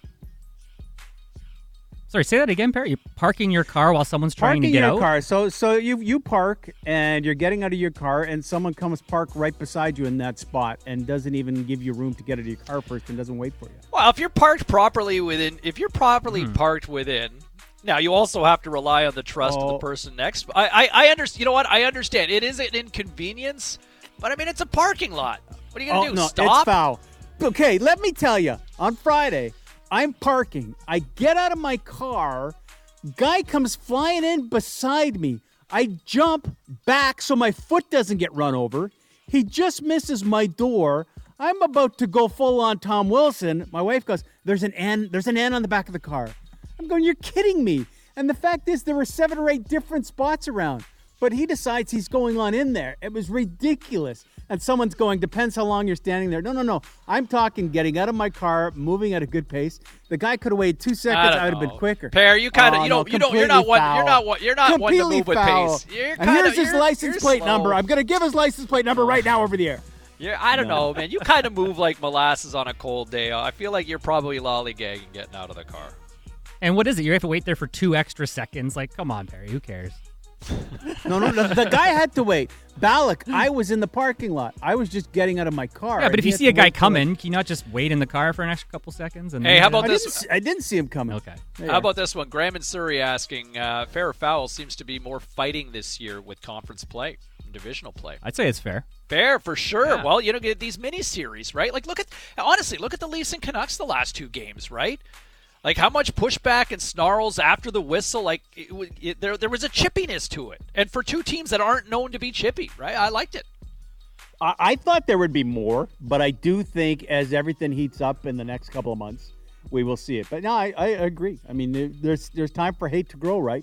The the relationships are growing and the hatred's growing. So I think that's fair. All right, guys, fair foul. I'm going to go on my goalie tangent again here, just to, you know, be true to my character. Okay. Uh, but I want people to listen to this because this is important. More people need to be talking about how the Canucks are wasting a year of development for Michael DiPietro. The 21 year old has appeared in zero games this season. He spent the entire year on the taxi squad. His last game played was March 11th, 2020. Happy one year anniversary this Thursday. Yeah, I, I, I Fair. it, it's a it, it's uh, uh, it, it's a foul on the Canucks, and it's a fair point on your po- uh, on. Uh, so I don't know what the right answer is on that one, but you're right. Twenty-one year old goalies need to play, a hundred percent. Yeah. But I but I, like, what's the alternative if you lose a goaltender? Right, guys go down. Um, you you need something here, and I think you want your third best option up here. It's a bit of a damned if you do, damned if you don't, but I would totally subscribe to the logic that he needs to play. And quite frankly, I'm not sold completely on Mikey DiPietro yet. He's small. By NHL standards today, he's small. And so he needs to play. I, I, I totally need to see more. No, I agree. That's completely fair, but it, it's almost like uh, you know we talked about junior hockey where people are going to be missing out on a year, and I'm not so sure of his development uh, getting any better facing NHL shooters when you're not in game pressure situation. Uh, hey, they're they're getting screwed over by the by the whole pandemic situation. I, you know, will he get a chance? No, it's just one of those times.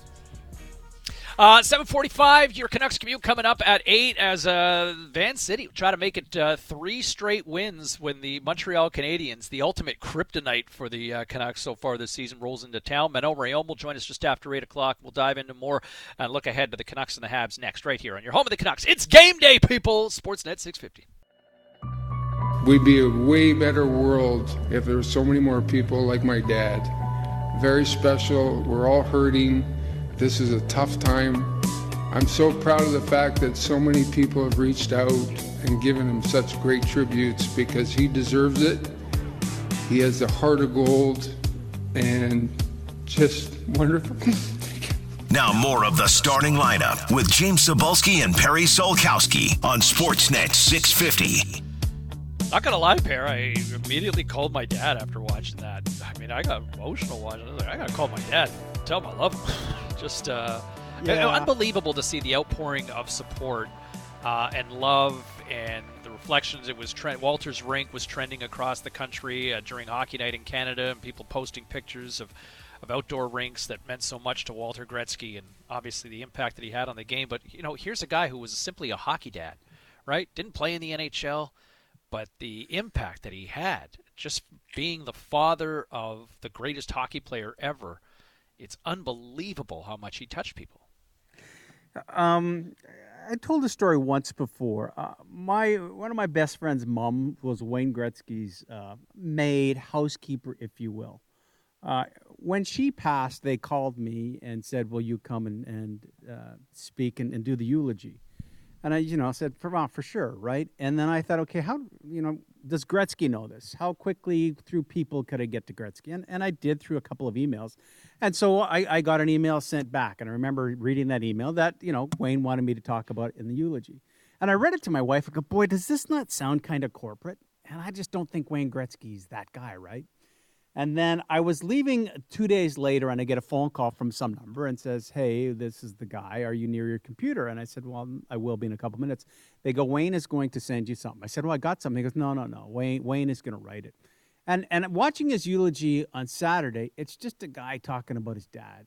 And and Sebald, the words that he sent about his housekeeper was just a guy talking about you know, it's amazing in the world you live in. People look at the spotlight and think, oh, you have this and that. But it's just basic people that are there to talk to you when we're losing. And, and his mom was that person to come home without family around and just talk. And, and I think that's what Walter Gretzky was. And that's what Wayne Gretzky, amazingly, and I'm sure there's Gretzky stories we've heard it, has kind of just been. It is the father and son to the rink for the love of the game and treating people right. And you're right to to see that if anyone watched it on Saturday, the sticks taps, the emotion. It's like Canada. As people have said, and Ron MacLean said, Canada lost their hockey dad on Saturday, and Gretzky lost his dad and his best friend. Doesn't it speak? And, and not that I really want to go down the road, but you know, you think back how big a funeral it was for Rocket Richard 20 years ago, like a state funeral in Montreal mm-hmm. at the mm-hmm. time. Like, what's that going to look like when uh, the biggest ever finally say goodbye to, to Wayne Gretzky in this country? Like, is that going to be the biggest funeral that this country's ever seen? We'll ever see. Yeah, as simple as that. Just right. because he's always he's always been there, right? You're, you're exactly right. Every network will have it. There'll probably be viewing parties if people want to gather together. Um, yeah. yeah, you're exactly right because that name is Canada. Yeah. I don't think you can call it a viewing party for a funeral, though. No, yes, yes, bad choice of words. but guess what? Yes, terrible choice of words. Having a viewing party for, for sales. what? Oh, no. Yeah, uh, but you know what I mean. People uh. want to gather together. Um, and I, I, bet you flowers in front of every rink in North America oh. and certainly in front of Canada. Let's hope we're years and years away and decades away from that. Uh, 7:54 here on this Monday morning. It is game day. Canucks and uh, Habs from Rogers Arena tonight. Uh, we'll dive into the game, look ahead uh, to this evening, and uh, also be joined by uh, hey, 30 years ago she made history. Manon Rhéaume on this International Women's Day will join us, uh, the first ever woman to play in the National Hockey League. We'll dive into all of it next here on your home of the Canucks. It is game day here on Sportsnet 650. They're not coffee drinkers but they still keep it right in the mornings. We're going to have to have patience. Realistically, like in two years' time, I think we we're going to be real competitive and have a chance to compete for the cup. It's just the GM in the media answering questions that he's being asked, right? So what, what is he supposed to say? Nah, we're probably not going to ever win a Stanley Cup with this group. Like, he's got to give you guys an answer at some point. The Canuck Commute on the starting lineup.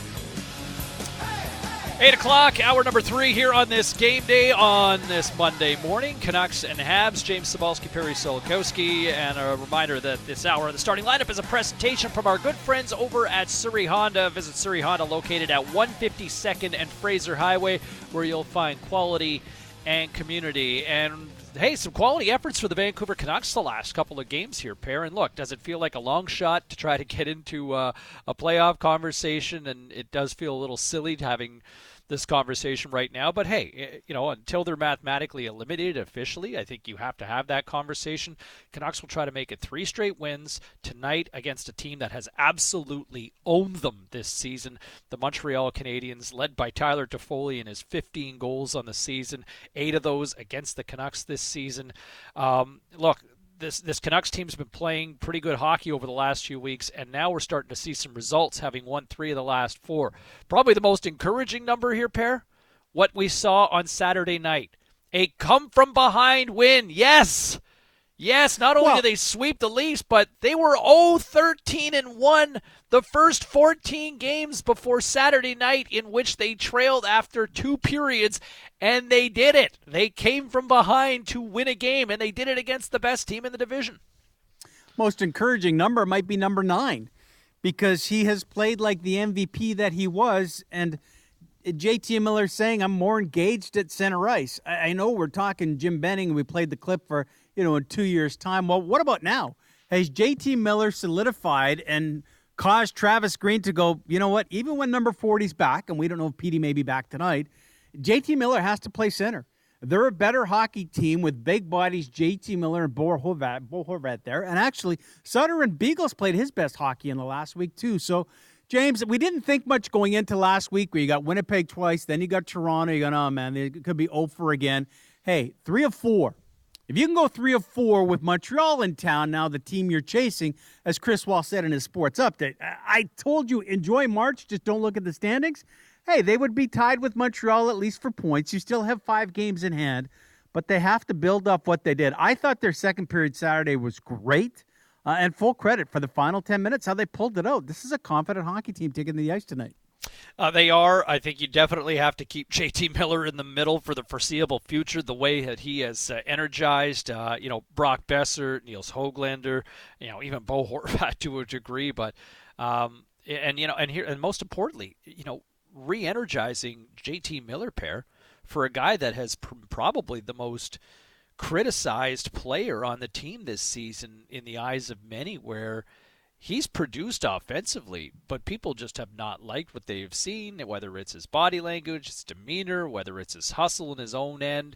Uh, you know what? This is the JT Miller that this market fell in love with. This is the JT Miller that was in the discussion for team MVP last season, these last couple of games. Look, the Montreal Canadiens have a four point gap right now uh, over the over the Vancouver Canucks, and and there's also the Flames in that conversation in, in between Montreal and, and Vancouver.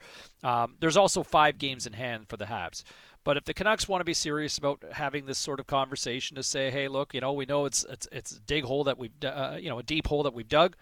Uh, you got to sweep the Habs here. You got to take care of business. You're at home. Obviously, the numbers are against them based on what we've seen statistically against Montreal this season. But look, I'd say this is a different Habs team than we saw at the beginning of the year with the fact that they've got a new coach behind the bench and some things have kind of gone off the rails for the last month.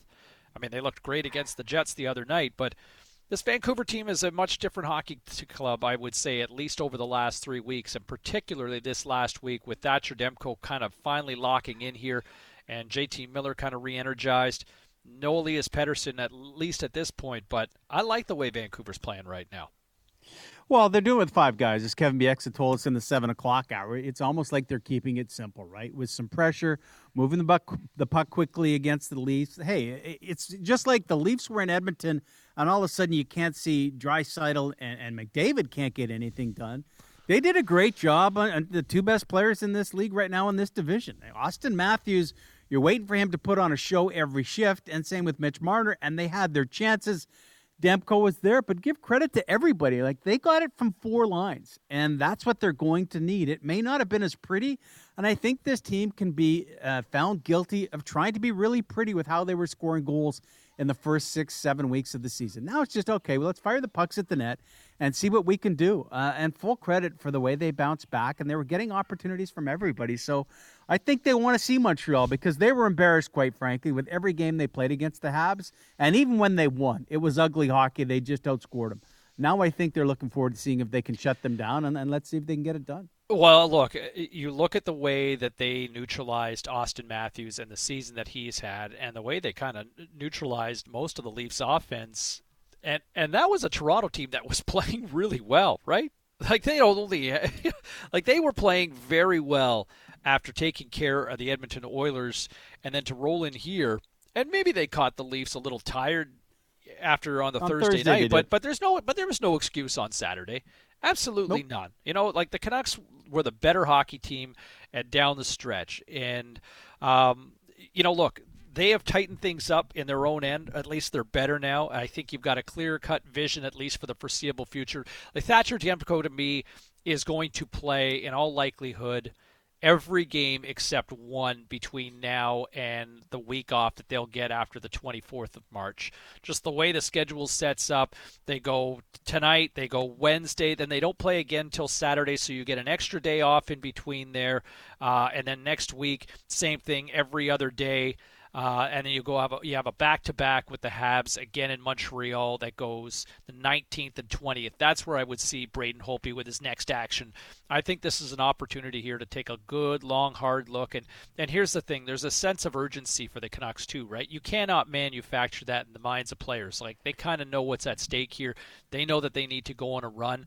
I think Demko mentally needs to knows that hey, I got to I got to be really good here. And you know, in fairness, like they also kind of got away with one on Saturday too, right? Like Demko had one that he probably should have had that Tavares goal, and the Canucks still won in spite of that. Well, I'll, I'll give Tavares credit for making a great shot, but Demko has made all the timely saves. That third period, Leafs come out, they're the better hockey team for the first seven or eight of it, but they can't score. And I would argue that I thought the second period the Canucks played on Saturday night might be as good as they have played. They had tons of pressure and they give up the one goal. And you go, really? That's how it's going to play out for them? But finally, maybe things even out. They've played better hockey and left with nothing. They deserved what they got against the Leafs to beat them for the first time.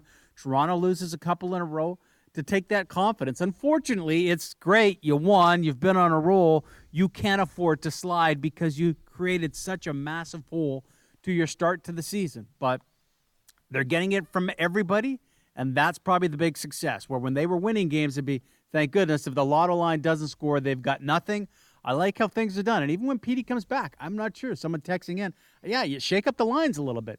If you're winning with, with Hoglander and Miller in the middle with Boeser, then you see where Petey belongs. Now, eventually he will be a centerman, and I think you're you're going with Miller, Petey, and Horvat next year. If I'm in charge of this team, to go okay, let, let's fill the void on the wings because that's great depth up the middle. But Petey coming back, Lotto line automatically, Miller on the wing wouldn't make that move. Uh, all right, 10 minutes after 8 o'clock here on this uh, Monday morning. Uh, Canucks and Habs pregame show starts at uh, 5 o'clock this evening, and then Puck Drop coming your way at 7 o'clock tonight with Corey Hirsch and Brendan Batchelor. It is International Women's Day, and to all the moms, the kids, the boss ladies in the world, we say Happy International Women's Day, and we say a Happy International Women's Day to the First Lady of Hockey, at least in the National Hockey League, Manon Rheaume. Good morning. Good morning. Do you? I, I, it's it's hard to believe what we're talking. Thirty years old since uh, since you kind of stepped in goal for the Tampa Bay Lightning. Like, does it feel like it's been about thirty years? It's about 28 years. That's, Oh, but who's counting, right? it just makes me feel older when we. Oh, okay. My bad. I'm sorry. Fair enough. No, it's crazy. It's absolutely crazy to think it's been that long ago. I, you know, I just felt like it's still it was yesterday. Um, so because I can remember everything about the camp, about the games. So, um, but it's it's great to see now where women's hockey is going and all the great things that's happening for all those women that's playing the game.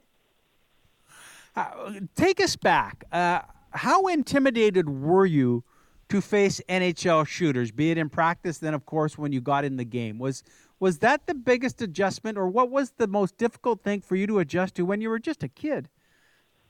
You know, when I went to camp, I didn't know what I was getting into. Truthfully, um, I was giving a chance to play at the highest level, and so many times when I was younger, people said no to me because I was a girl, and um, I had to take a different path. And then finally, I got that chance, so I went for it, not thinking through the whole thing, what how that would change my life. And I remembered, I think the most intimidating moment was the night before the first time we stepped on the ice. We had a team meeting and I walk into that room and I went sit in the back of the room. I saw a couple of French Canadian player there. And finally the coaches are saying, Okay, nobody's sitting in front here, so everybody in the back come sit in front. I remember walking down and looking around all those big guys and I saw Tony McKegney sitting there, which he used to play for the Quebec Nordiques. I was a kid watching him playing and now I was walking in the same room, same meeting and I told for a moment, I had a moment of panic. What am I doing here? And the cool thing is, the next day we started right away with a mini tournament. And uh, the first time I stepped on the ice against those guys, I was in the game, and I did not allow any goal in 14 shots in this game. My t- my team won, and that's after that game that Phil Esposito announced the way she played today. You may see her in exhibition games. So it was kind of crazy that first day uh, to hear him saying that. What's the first shot that stood out, or what was the one shot in that of those 14 that you faced that you go, "Oh my God, I can't believe"? Was there one player, or was there one moment? Because there's always got to be one that stands out, right? You know, the funny thing is that game it went so fast, and I felt after I played that game that uh, I had a force inside of me. Someone else was helping me through this whole, like the adrenaline was so high. I remember, like, I made a save and I got ran into the net. And that's not something that was new for me because being a girl playing with the boys, often the boys didn't want the girls to stop them. So I got ran into the net a few times. But that happened that first time it was kind of like, okay, this is no different. Those guys want to score against me. So that's, I think that's one of the things I remember the most uh, about that first time on the ice. I, I would think someone go, oh, oh, they'll take it easy. There was none of that come practice or anything, was there? It's like, all right, because those guys are fighting for jobs at the exact same time. Did did you sense that? Oh, absolutely. And not only they're fighting for a job, but they don't want the girls to stop them. So guys was actually trying harder against me than maybe against other guys because that's you know you know how it is back then.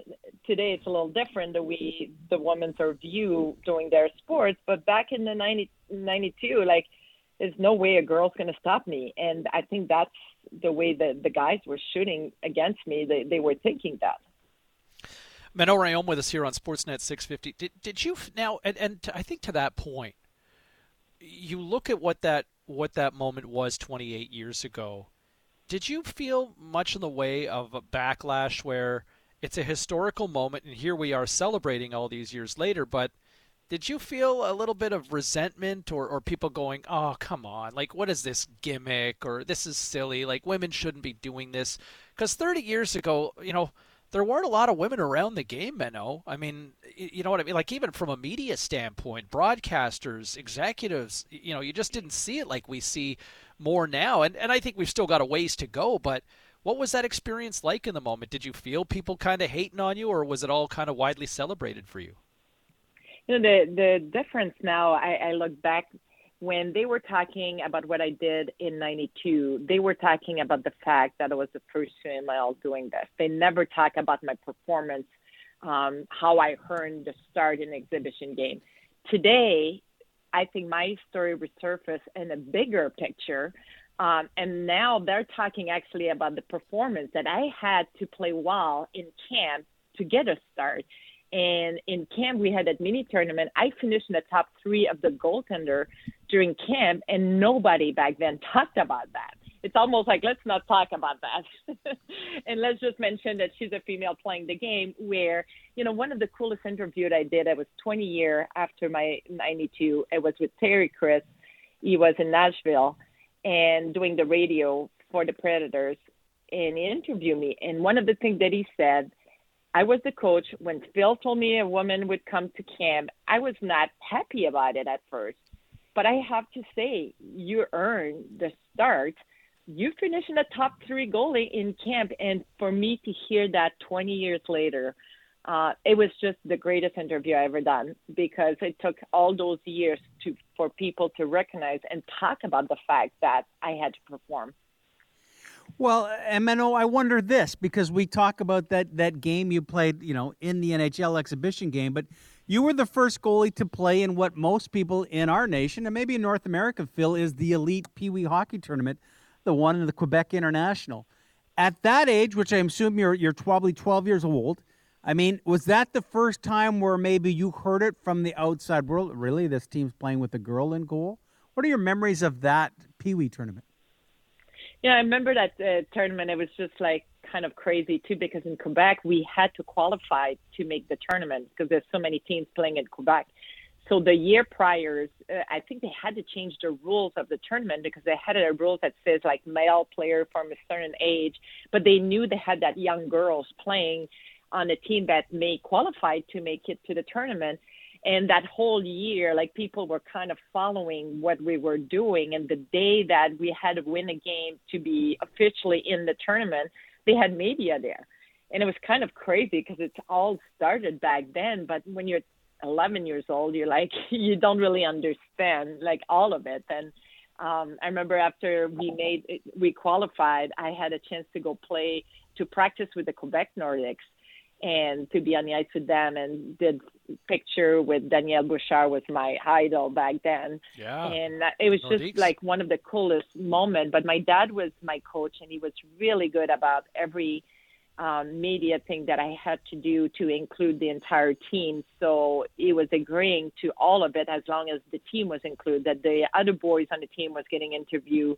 Um, that was a story about our team. And that was really important because that really helped to for me to be accepted with everyone and I didn't want to be treated different than anybody else on the team. So that was the cool part and uh, my dad knew the importance of that and even people were asking for me to wear their equipment giving me free equipment and back then getting free equipment was a big deal but my dad said fine as long as the entire team gets free equipment so then now the boys started liking having me on the team because they were all getting free equipment too Yeah. We like free. Absolutely. That's still a big deal here in 2021. Everybody likes free gear. Uh, Manon Rheaume with us here on Sportsnet 650. I I feel at times over the course of history that your story kind of gets forgotten, but you, you look at the way that we're kind of embracing what we're seeing these days. That you look at the moment that you know Kendall Coyne Schofield has, where she's flying out on the ice at the All Star game a couple of years ago, and obviously uh, you know the, what Hilary Knight's doing these days, and you know how we've embraced Hayley Wickenheiser across this country what's it like for for you these days when when people meet you or interact with you obviously it's, uh, it's been a unique year with covid but you know typically when when people have a chance to or, or when you meet young players you know what what's that experience like now Manon? It's. I think uh, that's when I realized what I did uh, was a big deal. It's when people come up to me and said, "You're such an inspiration for my daughter," or you know, "My son did a project in you in school." I'm getting tons of emails still uh, to do story because of all those women that are doing great things now. Um, people go back to my story, so I feel like I've been busier in the last five years talking about my story that I've been like back in 92. Um, so it, it's been really crazy. And talking about Kendall Coyne, that's a young woman that I coached when she was 12 years old. And I knew at that young age that she would go far um, and, and she would be successful. And you see now what she's doing, not only uh, with the All Star game, but uh, she's a broadcaster and she's also player development for the Chicago Blackhawks. Same thing with Hayley Wickenheiser, player development with the Toronto Maple Leafs. So those are like great stories to see those women uh, be able to share their knowledge with men and they are accepted. Like when Kendall Coyne was named um, in that position, Patrick Kane tweeted like how excited he was to have her on board. Like how cool is that? Like the player in Chicago embracing having a woman coming and work with them. So um, this is the what is really cool what is happening right now with women's hockey. Manon Rheaume joining us on the starting lineup. We kind of were celebrating hockey dads, of course, with the passing of Walter Gretzky uh, last week. Um, Tell me, you as a hockey mom, your son was a goalie, is a goalie right now at Notre Dame University. Is that true? Yes, he is. So I have So one is uh, a goal, one a goalie and one you- a defense. So, uh, is it hockey talk with mom constantly, especially the goalie? No, you know what? Uh, it's funny. Both my kids, I coached them when they were younger, and you talk to any other NHL players that coach their kids. For them, we're just parents, so we don't know what we're talking about, and we're just parents, and they rather hear it from someone else than us. So I coached them when they were young, and Dylan, we had a special relationship, obviously, because he played the position, but. Um, that's something that I always wait for him to come up to me and talk to me about things, the things that I'm able to to share with him or talk about it's the specific thing in the game that most people that watch the game would not notice. Um, a save that may sound very easy for most people, we know that it was a hard save. Or a goal that people may think it's a bad goal, we know that this one, the way it happened. So those are the talk that we're able to do. As far as like him, what he do on the ice, he's got his goalie coach, he's got all his people that help him, and I'm not there to change that. We're more like talking about like what we see as a goalie, uh, or if he played the puck and he made a certain play, the difference that made in the play, but nobody sees it, but we both saw it. Manon, it, it, it's hard to believe, like you said, uh, how time flies. It is crazy that it's been 28 years already, and it's clearly a story that's not forgotten, and it still resonates with so many. It's great to catch up with you. We, we share a mutual friend in Seamus Kotyk who spoke so highly of you over the years, and what a wonderful person and personality. It's great to finally have a chance to speak to you in person, and happy International Women's Day, and uh, hopefully you'll remember this as your second favorite interview ever after the Terry Crisp one, okay? Thank you, and thanks for having me. there she is, uh, Manon Rheaume. Uh, there you is the first ever woman to play in the National Hockey League, uh, stepping in uh, and having that experience with the Lightning all those years ago, joining us here this morning on Sportsnet 650. Well, and, and James, you know, we forget, uh, you know, we've been around for a while, but even the text line goes, you know, where could I watch the game she played, or how do I get a Manon Rhéaume rookie card? And I think, I think I in our text group when we said, hey, we got Manon Rhéaume, I go, man, how good would a Manon Rhéaume Tampa Bay Lightning jersey be in the collector's Yes. world? Um, Yes. But she could play the game. She wasn't big, right? But back then, the goalies weren't six footers. She had great reflexes. And as you said, if, if her first time getting on the ice and they're playing mini games and she makes 14 saves, uh, you have to be legit. There was not a gimmick. David Ayres was a little bit of a gimmick. Your Zamboni driver plays. Manon Rhéaume, uh, you know, she did test of time, right? Since she was 12 years old, the Quebec Pee Wee tournament, to play and play and going, hey, I'm good enough to have this opportunity. Tampa Bay did it. They were a new franchise at the time, and she deserved the opportunity.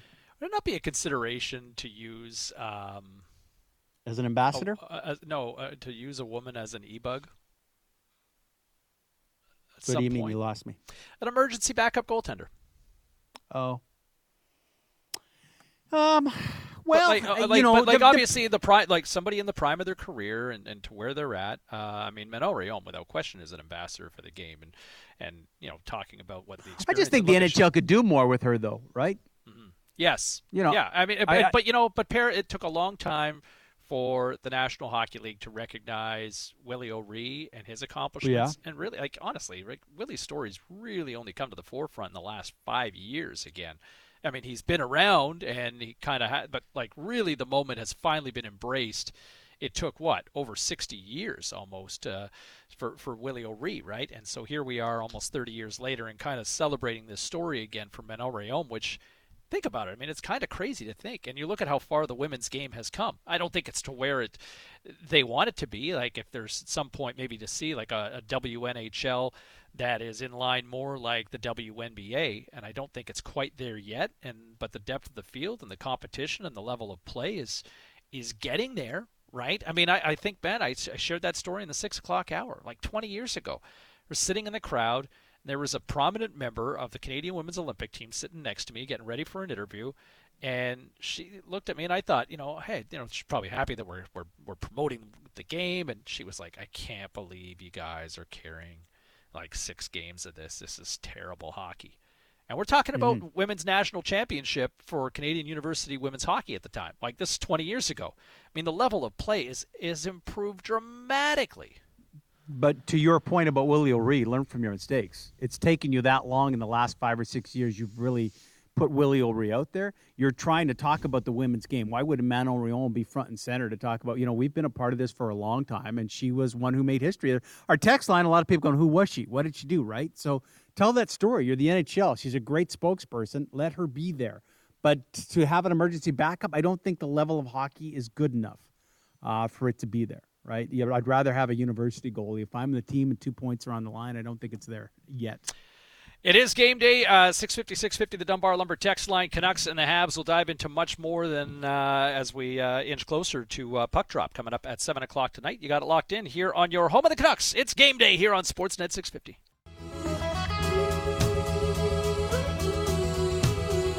Now more of the starting lineup with James Cybulski and Perry Solkowski on Sportsnet 650. All right, 832, uh, your chance to call in now for the Pass the Puck contest, a chance to uh, win a $100 gift card from Zephyr Epic, 604-280-0650. If you were listening to the broadcast Saturday night, uh, who passed to who? 604-280-0650. It's Sportsnet 650's Pass the Puck in partnership with CanStar Fire and Flood, your life restored fast. So uh, we go to uh, Dale in Maple Ridge. Dale, good morning, sir. How's it going, guys? Good morning. I'm, I'm good. Good Good, morning Dale. to you as well. Sun shining, nice day out there. It'd be even nicer if you're walking away a winner. Do you remember? Do you know who was uh, which Canuck passed to which Sportsnet 650 talent? I'm um, not too sure. Take a guess. Well, you need a guess, Dale. Boeser? Oh, sorry, Dale. Nice try. Thanks so much for playing. Uh, 604-280-0650. Uh, so, so opens up the James, someone, someone from the Canucks passed it to one of our staff members. Correct? Mm-hmm. That's that's what happened. That's it. That's exactly it. It was a Vancouver Canuck finding one of the absolute uh, pass to Perry. Hmm. Uh, let's go to Jordan Langley. Let's see if Jordan knows which Canuck uh, passed the puck. Jordan, good morning. Hey guys, I have no idea. I'll take a guess though. Um, Gaudette.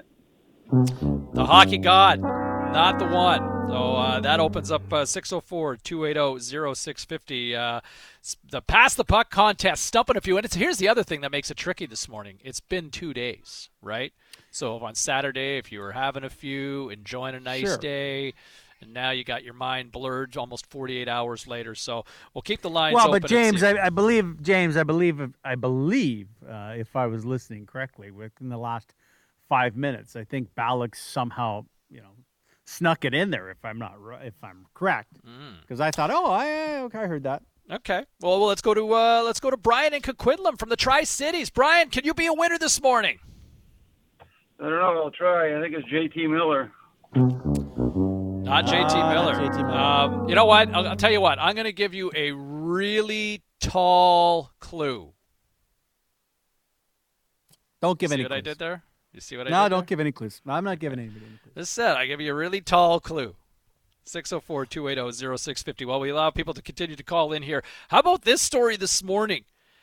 How about this? So, the vaccination line opened up for people over the age of like 90 or over here in the province to book their shot. Phone in, yep. Parrot, do you know how many people called that line in the first hour? Well, I saw some reports that you're already on hold, going you can't get through. Uh, In the first hour, vaccination. Well, I, I think you're you're hinting that uh, maybe something broke down. I'm going to go uh, fifteen thousand. One million calls. Are there a million people over ninety in our province? There's 50,000 people eligible, but a million people called the vaccination line in the province. So either there's a lot of stupid people or there's a lot of relatives of individuals that are 90 plus that they're trying to book on behalf of grandma or grandpa or Uncle Yeah. Fred or whatever. But a million calls to the line in hopes of trying to book a vaccination appointment here in a province that has 5 million people. People. You had a million people trying to call. In this province alone, a million people in an hour at 7 o'clock in the morning. Let's defer to stupid with the answer as to why. Jesse in Surrey, you're on Sportsnet 650. Do you know the answer? Tyler Myers. Nailed it. Nice, Jesse, you nailed it. What gave it away? The tall, the tall clue. No, I was listening a couple days ago, and I, I was just, yeah, I don't know, it just clicked. Nice, nice. What, what, what, what, what, congratulations. You got yourself a $100 gift card courtesy of Zephyr Epic. Do you like the Canucks to go three for three tonight against the Habs or what? uh, no, I want Luke Hughes. What? you're all about uh, you're all about tanking for Hughes. Okay, yeah, I, that's I, want, I want Luke Hughes. I want the brothers set. you want the brothers. Okay, you want you want the Hughes brothers uh, to get it. Yeah, it feels like it's a, a Farrelly brothers movie. We're just waiting to be happy. But Yeah, hey, listen, uh, thanks, Thanks, for this. Jeff. Congratulations. Stay on the line. We'll get you all hooked up. Okay. Please, thank you. All right, there you go. So uh, Jesse gets it done this morning. He knew that it was Tyler Myers hooking up one Perry Solkowski. Did you finish pair, or did you put it? Yeah, I went that? shelf. Yeah, I, I completely went shelf. Reminder, everybody, thanks to CanStar Fire and Flood, your life restored fast for this contest. Yeah, let's. You know the thing is, and we've both been on the ice with NHLers. When they start snapping it around, like it's full on. Oh, you're passing the puck. It better be ready to teeth are clenched, clenched, and I'm making that making that play. So we'll we'll see. Uh, we'll, you know, it's difficult, but listen for it again tonight. Batch will have it, and uh, look for another winner. I believe on Scotty's show tomorrow when we pass the puck. Yeah, full details can be found online at sportsnet.ca slash 650. Uh, so Jesse's got himself hooked up with a uh, uh, $100 gift card courtesy of Zephyr Epic and uh, also registered for uh, eligible to win the grand prize of a virtual Canucks alumni hot stove for 10 hosted by Sportsnet 6, uh, 650 personalities and uh, also a four members of Canucks alumni taking part as well. So uh, pretty cool. It's the Sportsnet 650 Pass the Puck contest brought to you by CanStar Fire and Flood. Your life restored fast. So uh, here we go. Uh, Canucks try to make it three for three tonight. Uh, hopefully not in the eyes of uh, Jesse, who just won. He's all about Team Tank these days. But the Canucks, uh, with with two straight wins here, trying to keep the conversation going, trailing the Montreal Canadiens by four points right now for fourth. It's the games in hand, though, right? Uh, it- which which is crazy here, pair, that we're now into the month of March right? We're more than six weeks into the season, and the Canucks have played so many more games than teams. There's some teams that have caught up, but look at Montreal, like five games in hand still. Like that is an insane amount of games. Like you're talking about almost 10% of the season in a 56 game season. Well, when you got run like you did by them, you know, someone texting in go, actually, if you look at all the math and all that, Edmonton's probably the easier team to catch because you still have more games against them. But yeah, it is crazy. But in the last month, you know, I think what we found out this last week is is it's pretty tiring to hear a hockey team, coach, and players come to a podium after the game in which they've lost and said, you know, I, I thought we played well. And I think the fan base here was completely tired of it, going, I could care less if you think you've played well. It's not going to do anything if you're not going to get any wins. And to pull that off, to come from behind, to beat the Leafs when they haven't been able to uh, do that all year long, to beat the team that the Leafs were rolling in and playing with great confidence. You know, I, I just think there's a hesitation for people to believe, and like Jesse, they're going, okay, let's let's tank for another draft pick. But I think inside that room, they're going, we knew this was going to happen. We just had to keep on playing, and now we're getting the results. Let's see what they can do because if they can get past Montreal and win two here, they'll be tied with them in the standings. Yes, five more games for Montreal, but it's just the belief that I think the Canucks team would go, okay, we can actually now beat everybody in this division. Let's see if we can get on this win two out of three roll. That will put them right back into the mix. Uh, Brock Boeser, six points in his last four games. And it's funny, like he scores on Saturday night, his first goal in eight games. Yeah, but he's been, but he's played well. Like, but but you know what? It's funny. Like, I was wow. Like Brock hasn't scored that long, but yet the kind of the, the consistent narrative is, you know, what, he's been he's been good lately. Uh, and I, I think that's exactly it. And you know, last year we watched Brock Boeser trying to find a line to be on, and there's been some people texting in, and I don't disagree with it. If Petey is healthy, is it automatic that the lotto line goes back? I would not throw JT Miller up on the wing. If if they get back together, it's Petey. But do you look at it differently and go, you know what? We've been successful with Hoglander playing there and Miller in the middle. Do you find another spot for Petey? Do you put him on the wing and don't give him as much physical presence and just let him learn and grow? Because to your point, Brock Boeser hadn't scored an eight, but no one had been complaining about the way Brock Boeser had played the game. And he didn't have to answer those questions. You're not scoring, you're not scoring, because Brock Boeser is now a better hockey player than he was last year and very effective in the role he's been able to play. So maybe that's the growth of Brock. Do you need that growth, James, for Petey? Yeah, no, I, I think you want to see that you want to see that growth, and I think that was sort of the thought in the offseason that hey, look, you know, the young players will continue to take a step forward. I don't know if it's quite been that way for both Pettersson and Hughes, the the, the two cornerstone pieces I think for this franchise for from a long term standpoint. Um, I'll tell you what though, if you want some encouraging numbers, uh, the Vancouver power play is starting to show some signs of life here. Uh, the man advantage third in the NHL since February 13th. So if you go through a three week stretch here now, pair, uh, the Canucks are operating at 31%. Um, they're going to need that against Montreal. They haven't beaten the Habs in regulation in almost six years. Yeah. They haven't beaten Montreal since October 2015 since the last time they beat the Montreal Canadiens in regulation. And, and you, you know what? I don't think you can afford a three point game here tonight. I don't think you can afford a three game three point game uh, coming up on Wednesday as well. I think you need to take care of business against that. Like if you're serious about trying to to say, hey, look, you know, we want to get back into this thing. You've got to win these games against the Montreal Canadiens, who currently hold down fourth. It's as simple as that. Uh, you think you have to you have to win them both. Yeah, splits don't do you any good anymore. You have to get in a roll. You have to go into each work week going, all right, if we're going to play four games here, we have to win three of them.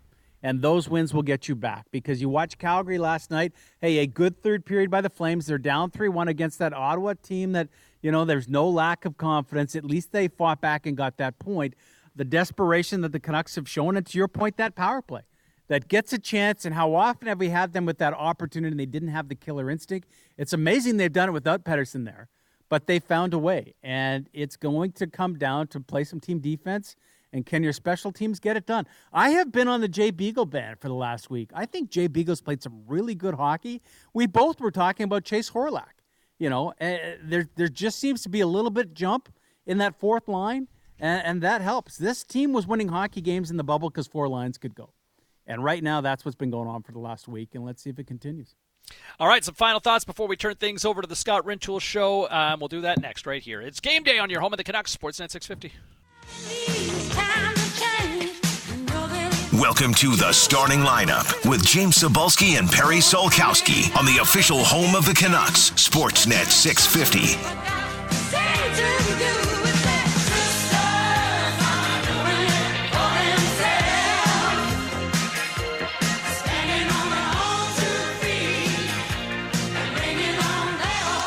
Yeah, shout out to uh, all the women in the world today on this International Women's Day. Uh, there's Annie Lennox and Aretha Franklin back in the day. Sisters doing it for themselves. And uh, great catching up with Manon Rhéaume this morning. And uh, a, a, moment in hockey history that I feel like kind of got swept under the rug at various points, but uh, more than just a trivia question. Pair, nice to see her being celebrated and uh, and getting some love here over the last few weeks. Uh, yeah, no, way more than a trivia, but um, you know, she's gone on. Her, her, kids play hockey, and you know, as she said, probably in the last handful of years, she has been kind of more requests. We'd like to talk to you, tell you the story. Yeah, I think at some point, you know, those are the early years of Tampa Bay, and you know, we have seen in sports. Here's the gimmick. Here's the gimmick, and I think she worked very hard to make sure, no, this is not a gimmick. And her career has shown that. She went on and played a handful of programs, was in Las Vegas when Pokey Reddick was the number one goalie. Clint Malarchuk was still part of that. And, you know, she deserved to be there. It wasn't like you look at Manon Rhéaume's stats and go, okay, she was lit up for every game. As she mentioned to us, she deserved to be there in practice. And Terry Crisp telling her that, you know, you're one of our top three goalies. You deserve to play that game in the NHL, be it exhibition uh, and she handled it. So it's amazing. We've learned in the last 10 years to understand the power of women and what they can do. We celebrate it on this day.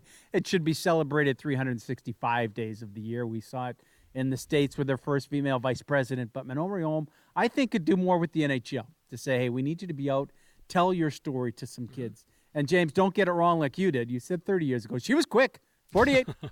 48, 28. no, 28 years ago. 28. Yeah. Did you just make her even older? Did you just say 48?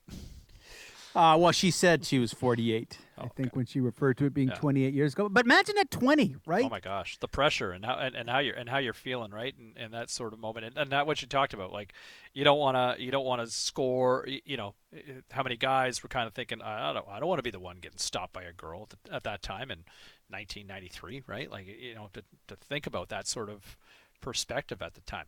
Uh, Scott from Calgary texting in here on the Dunbar Lumber text line here at 650 650 asking any updates on EP40 tonight? Is it still as ambiguous as an upper body injury or do we know more?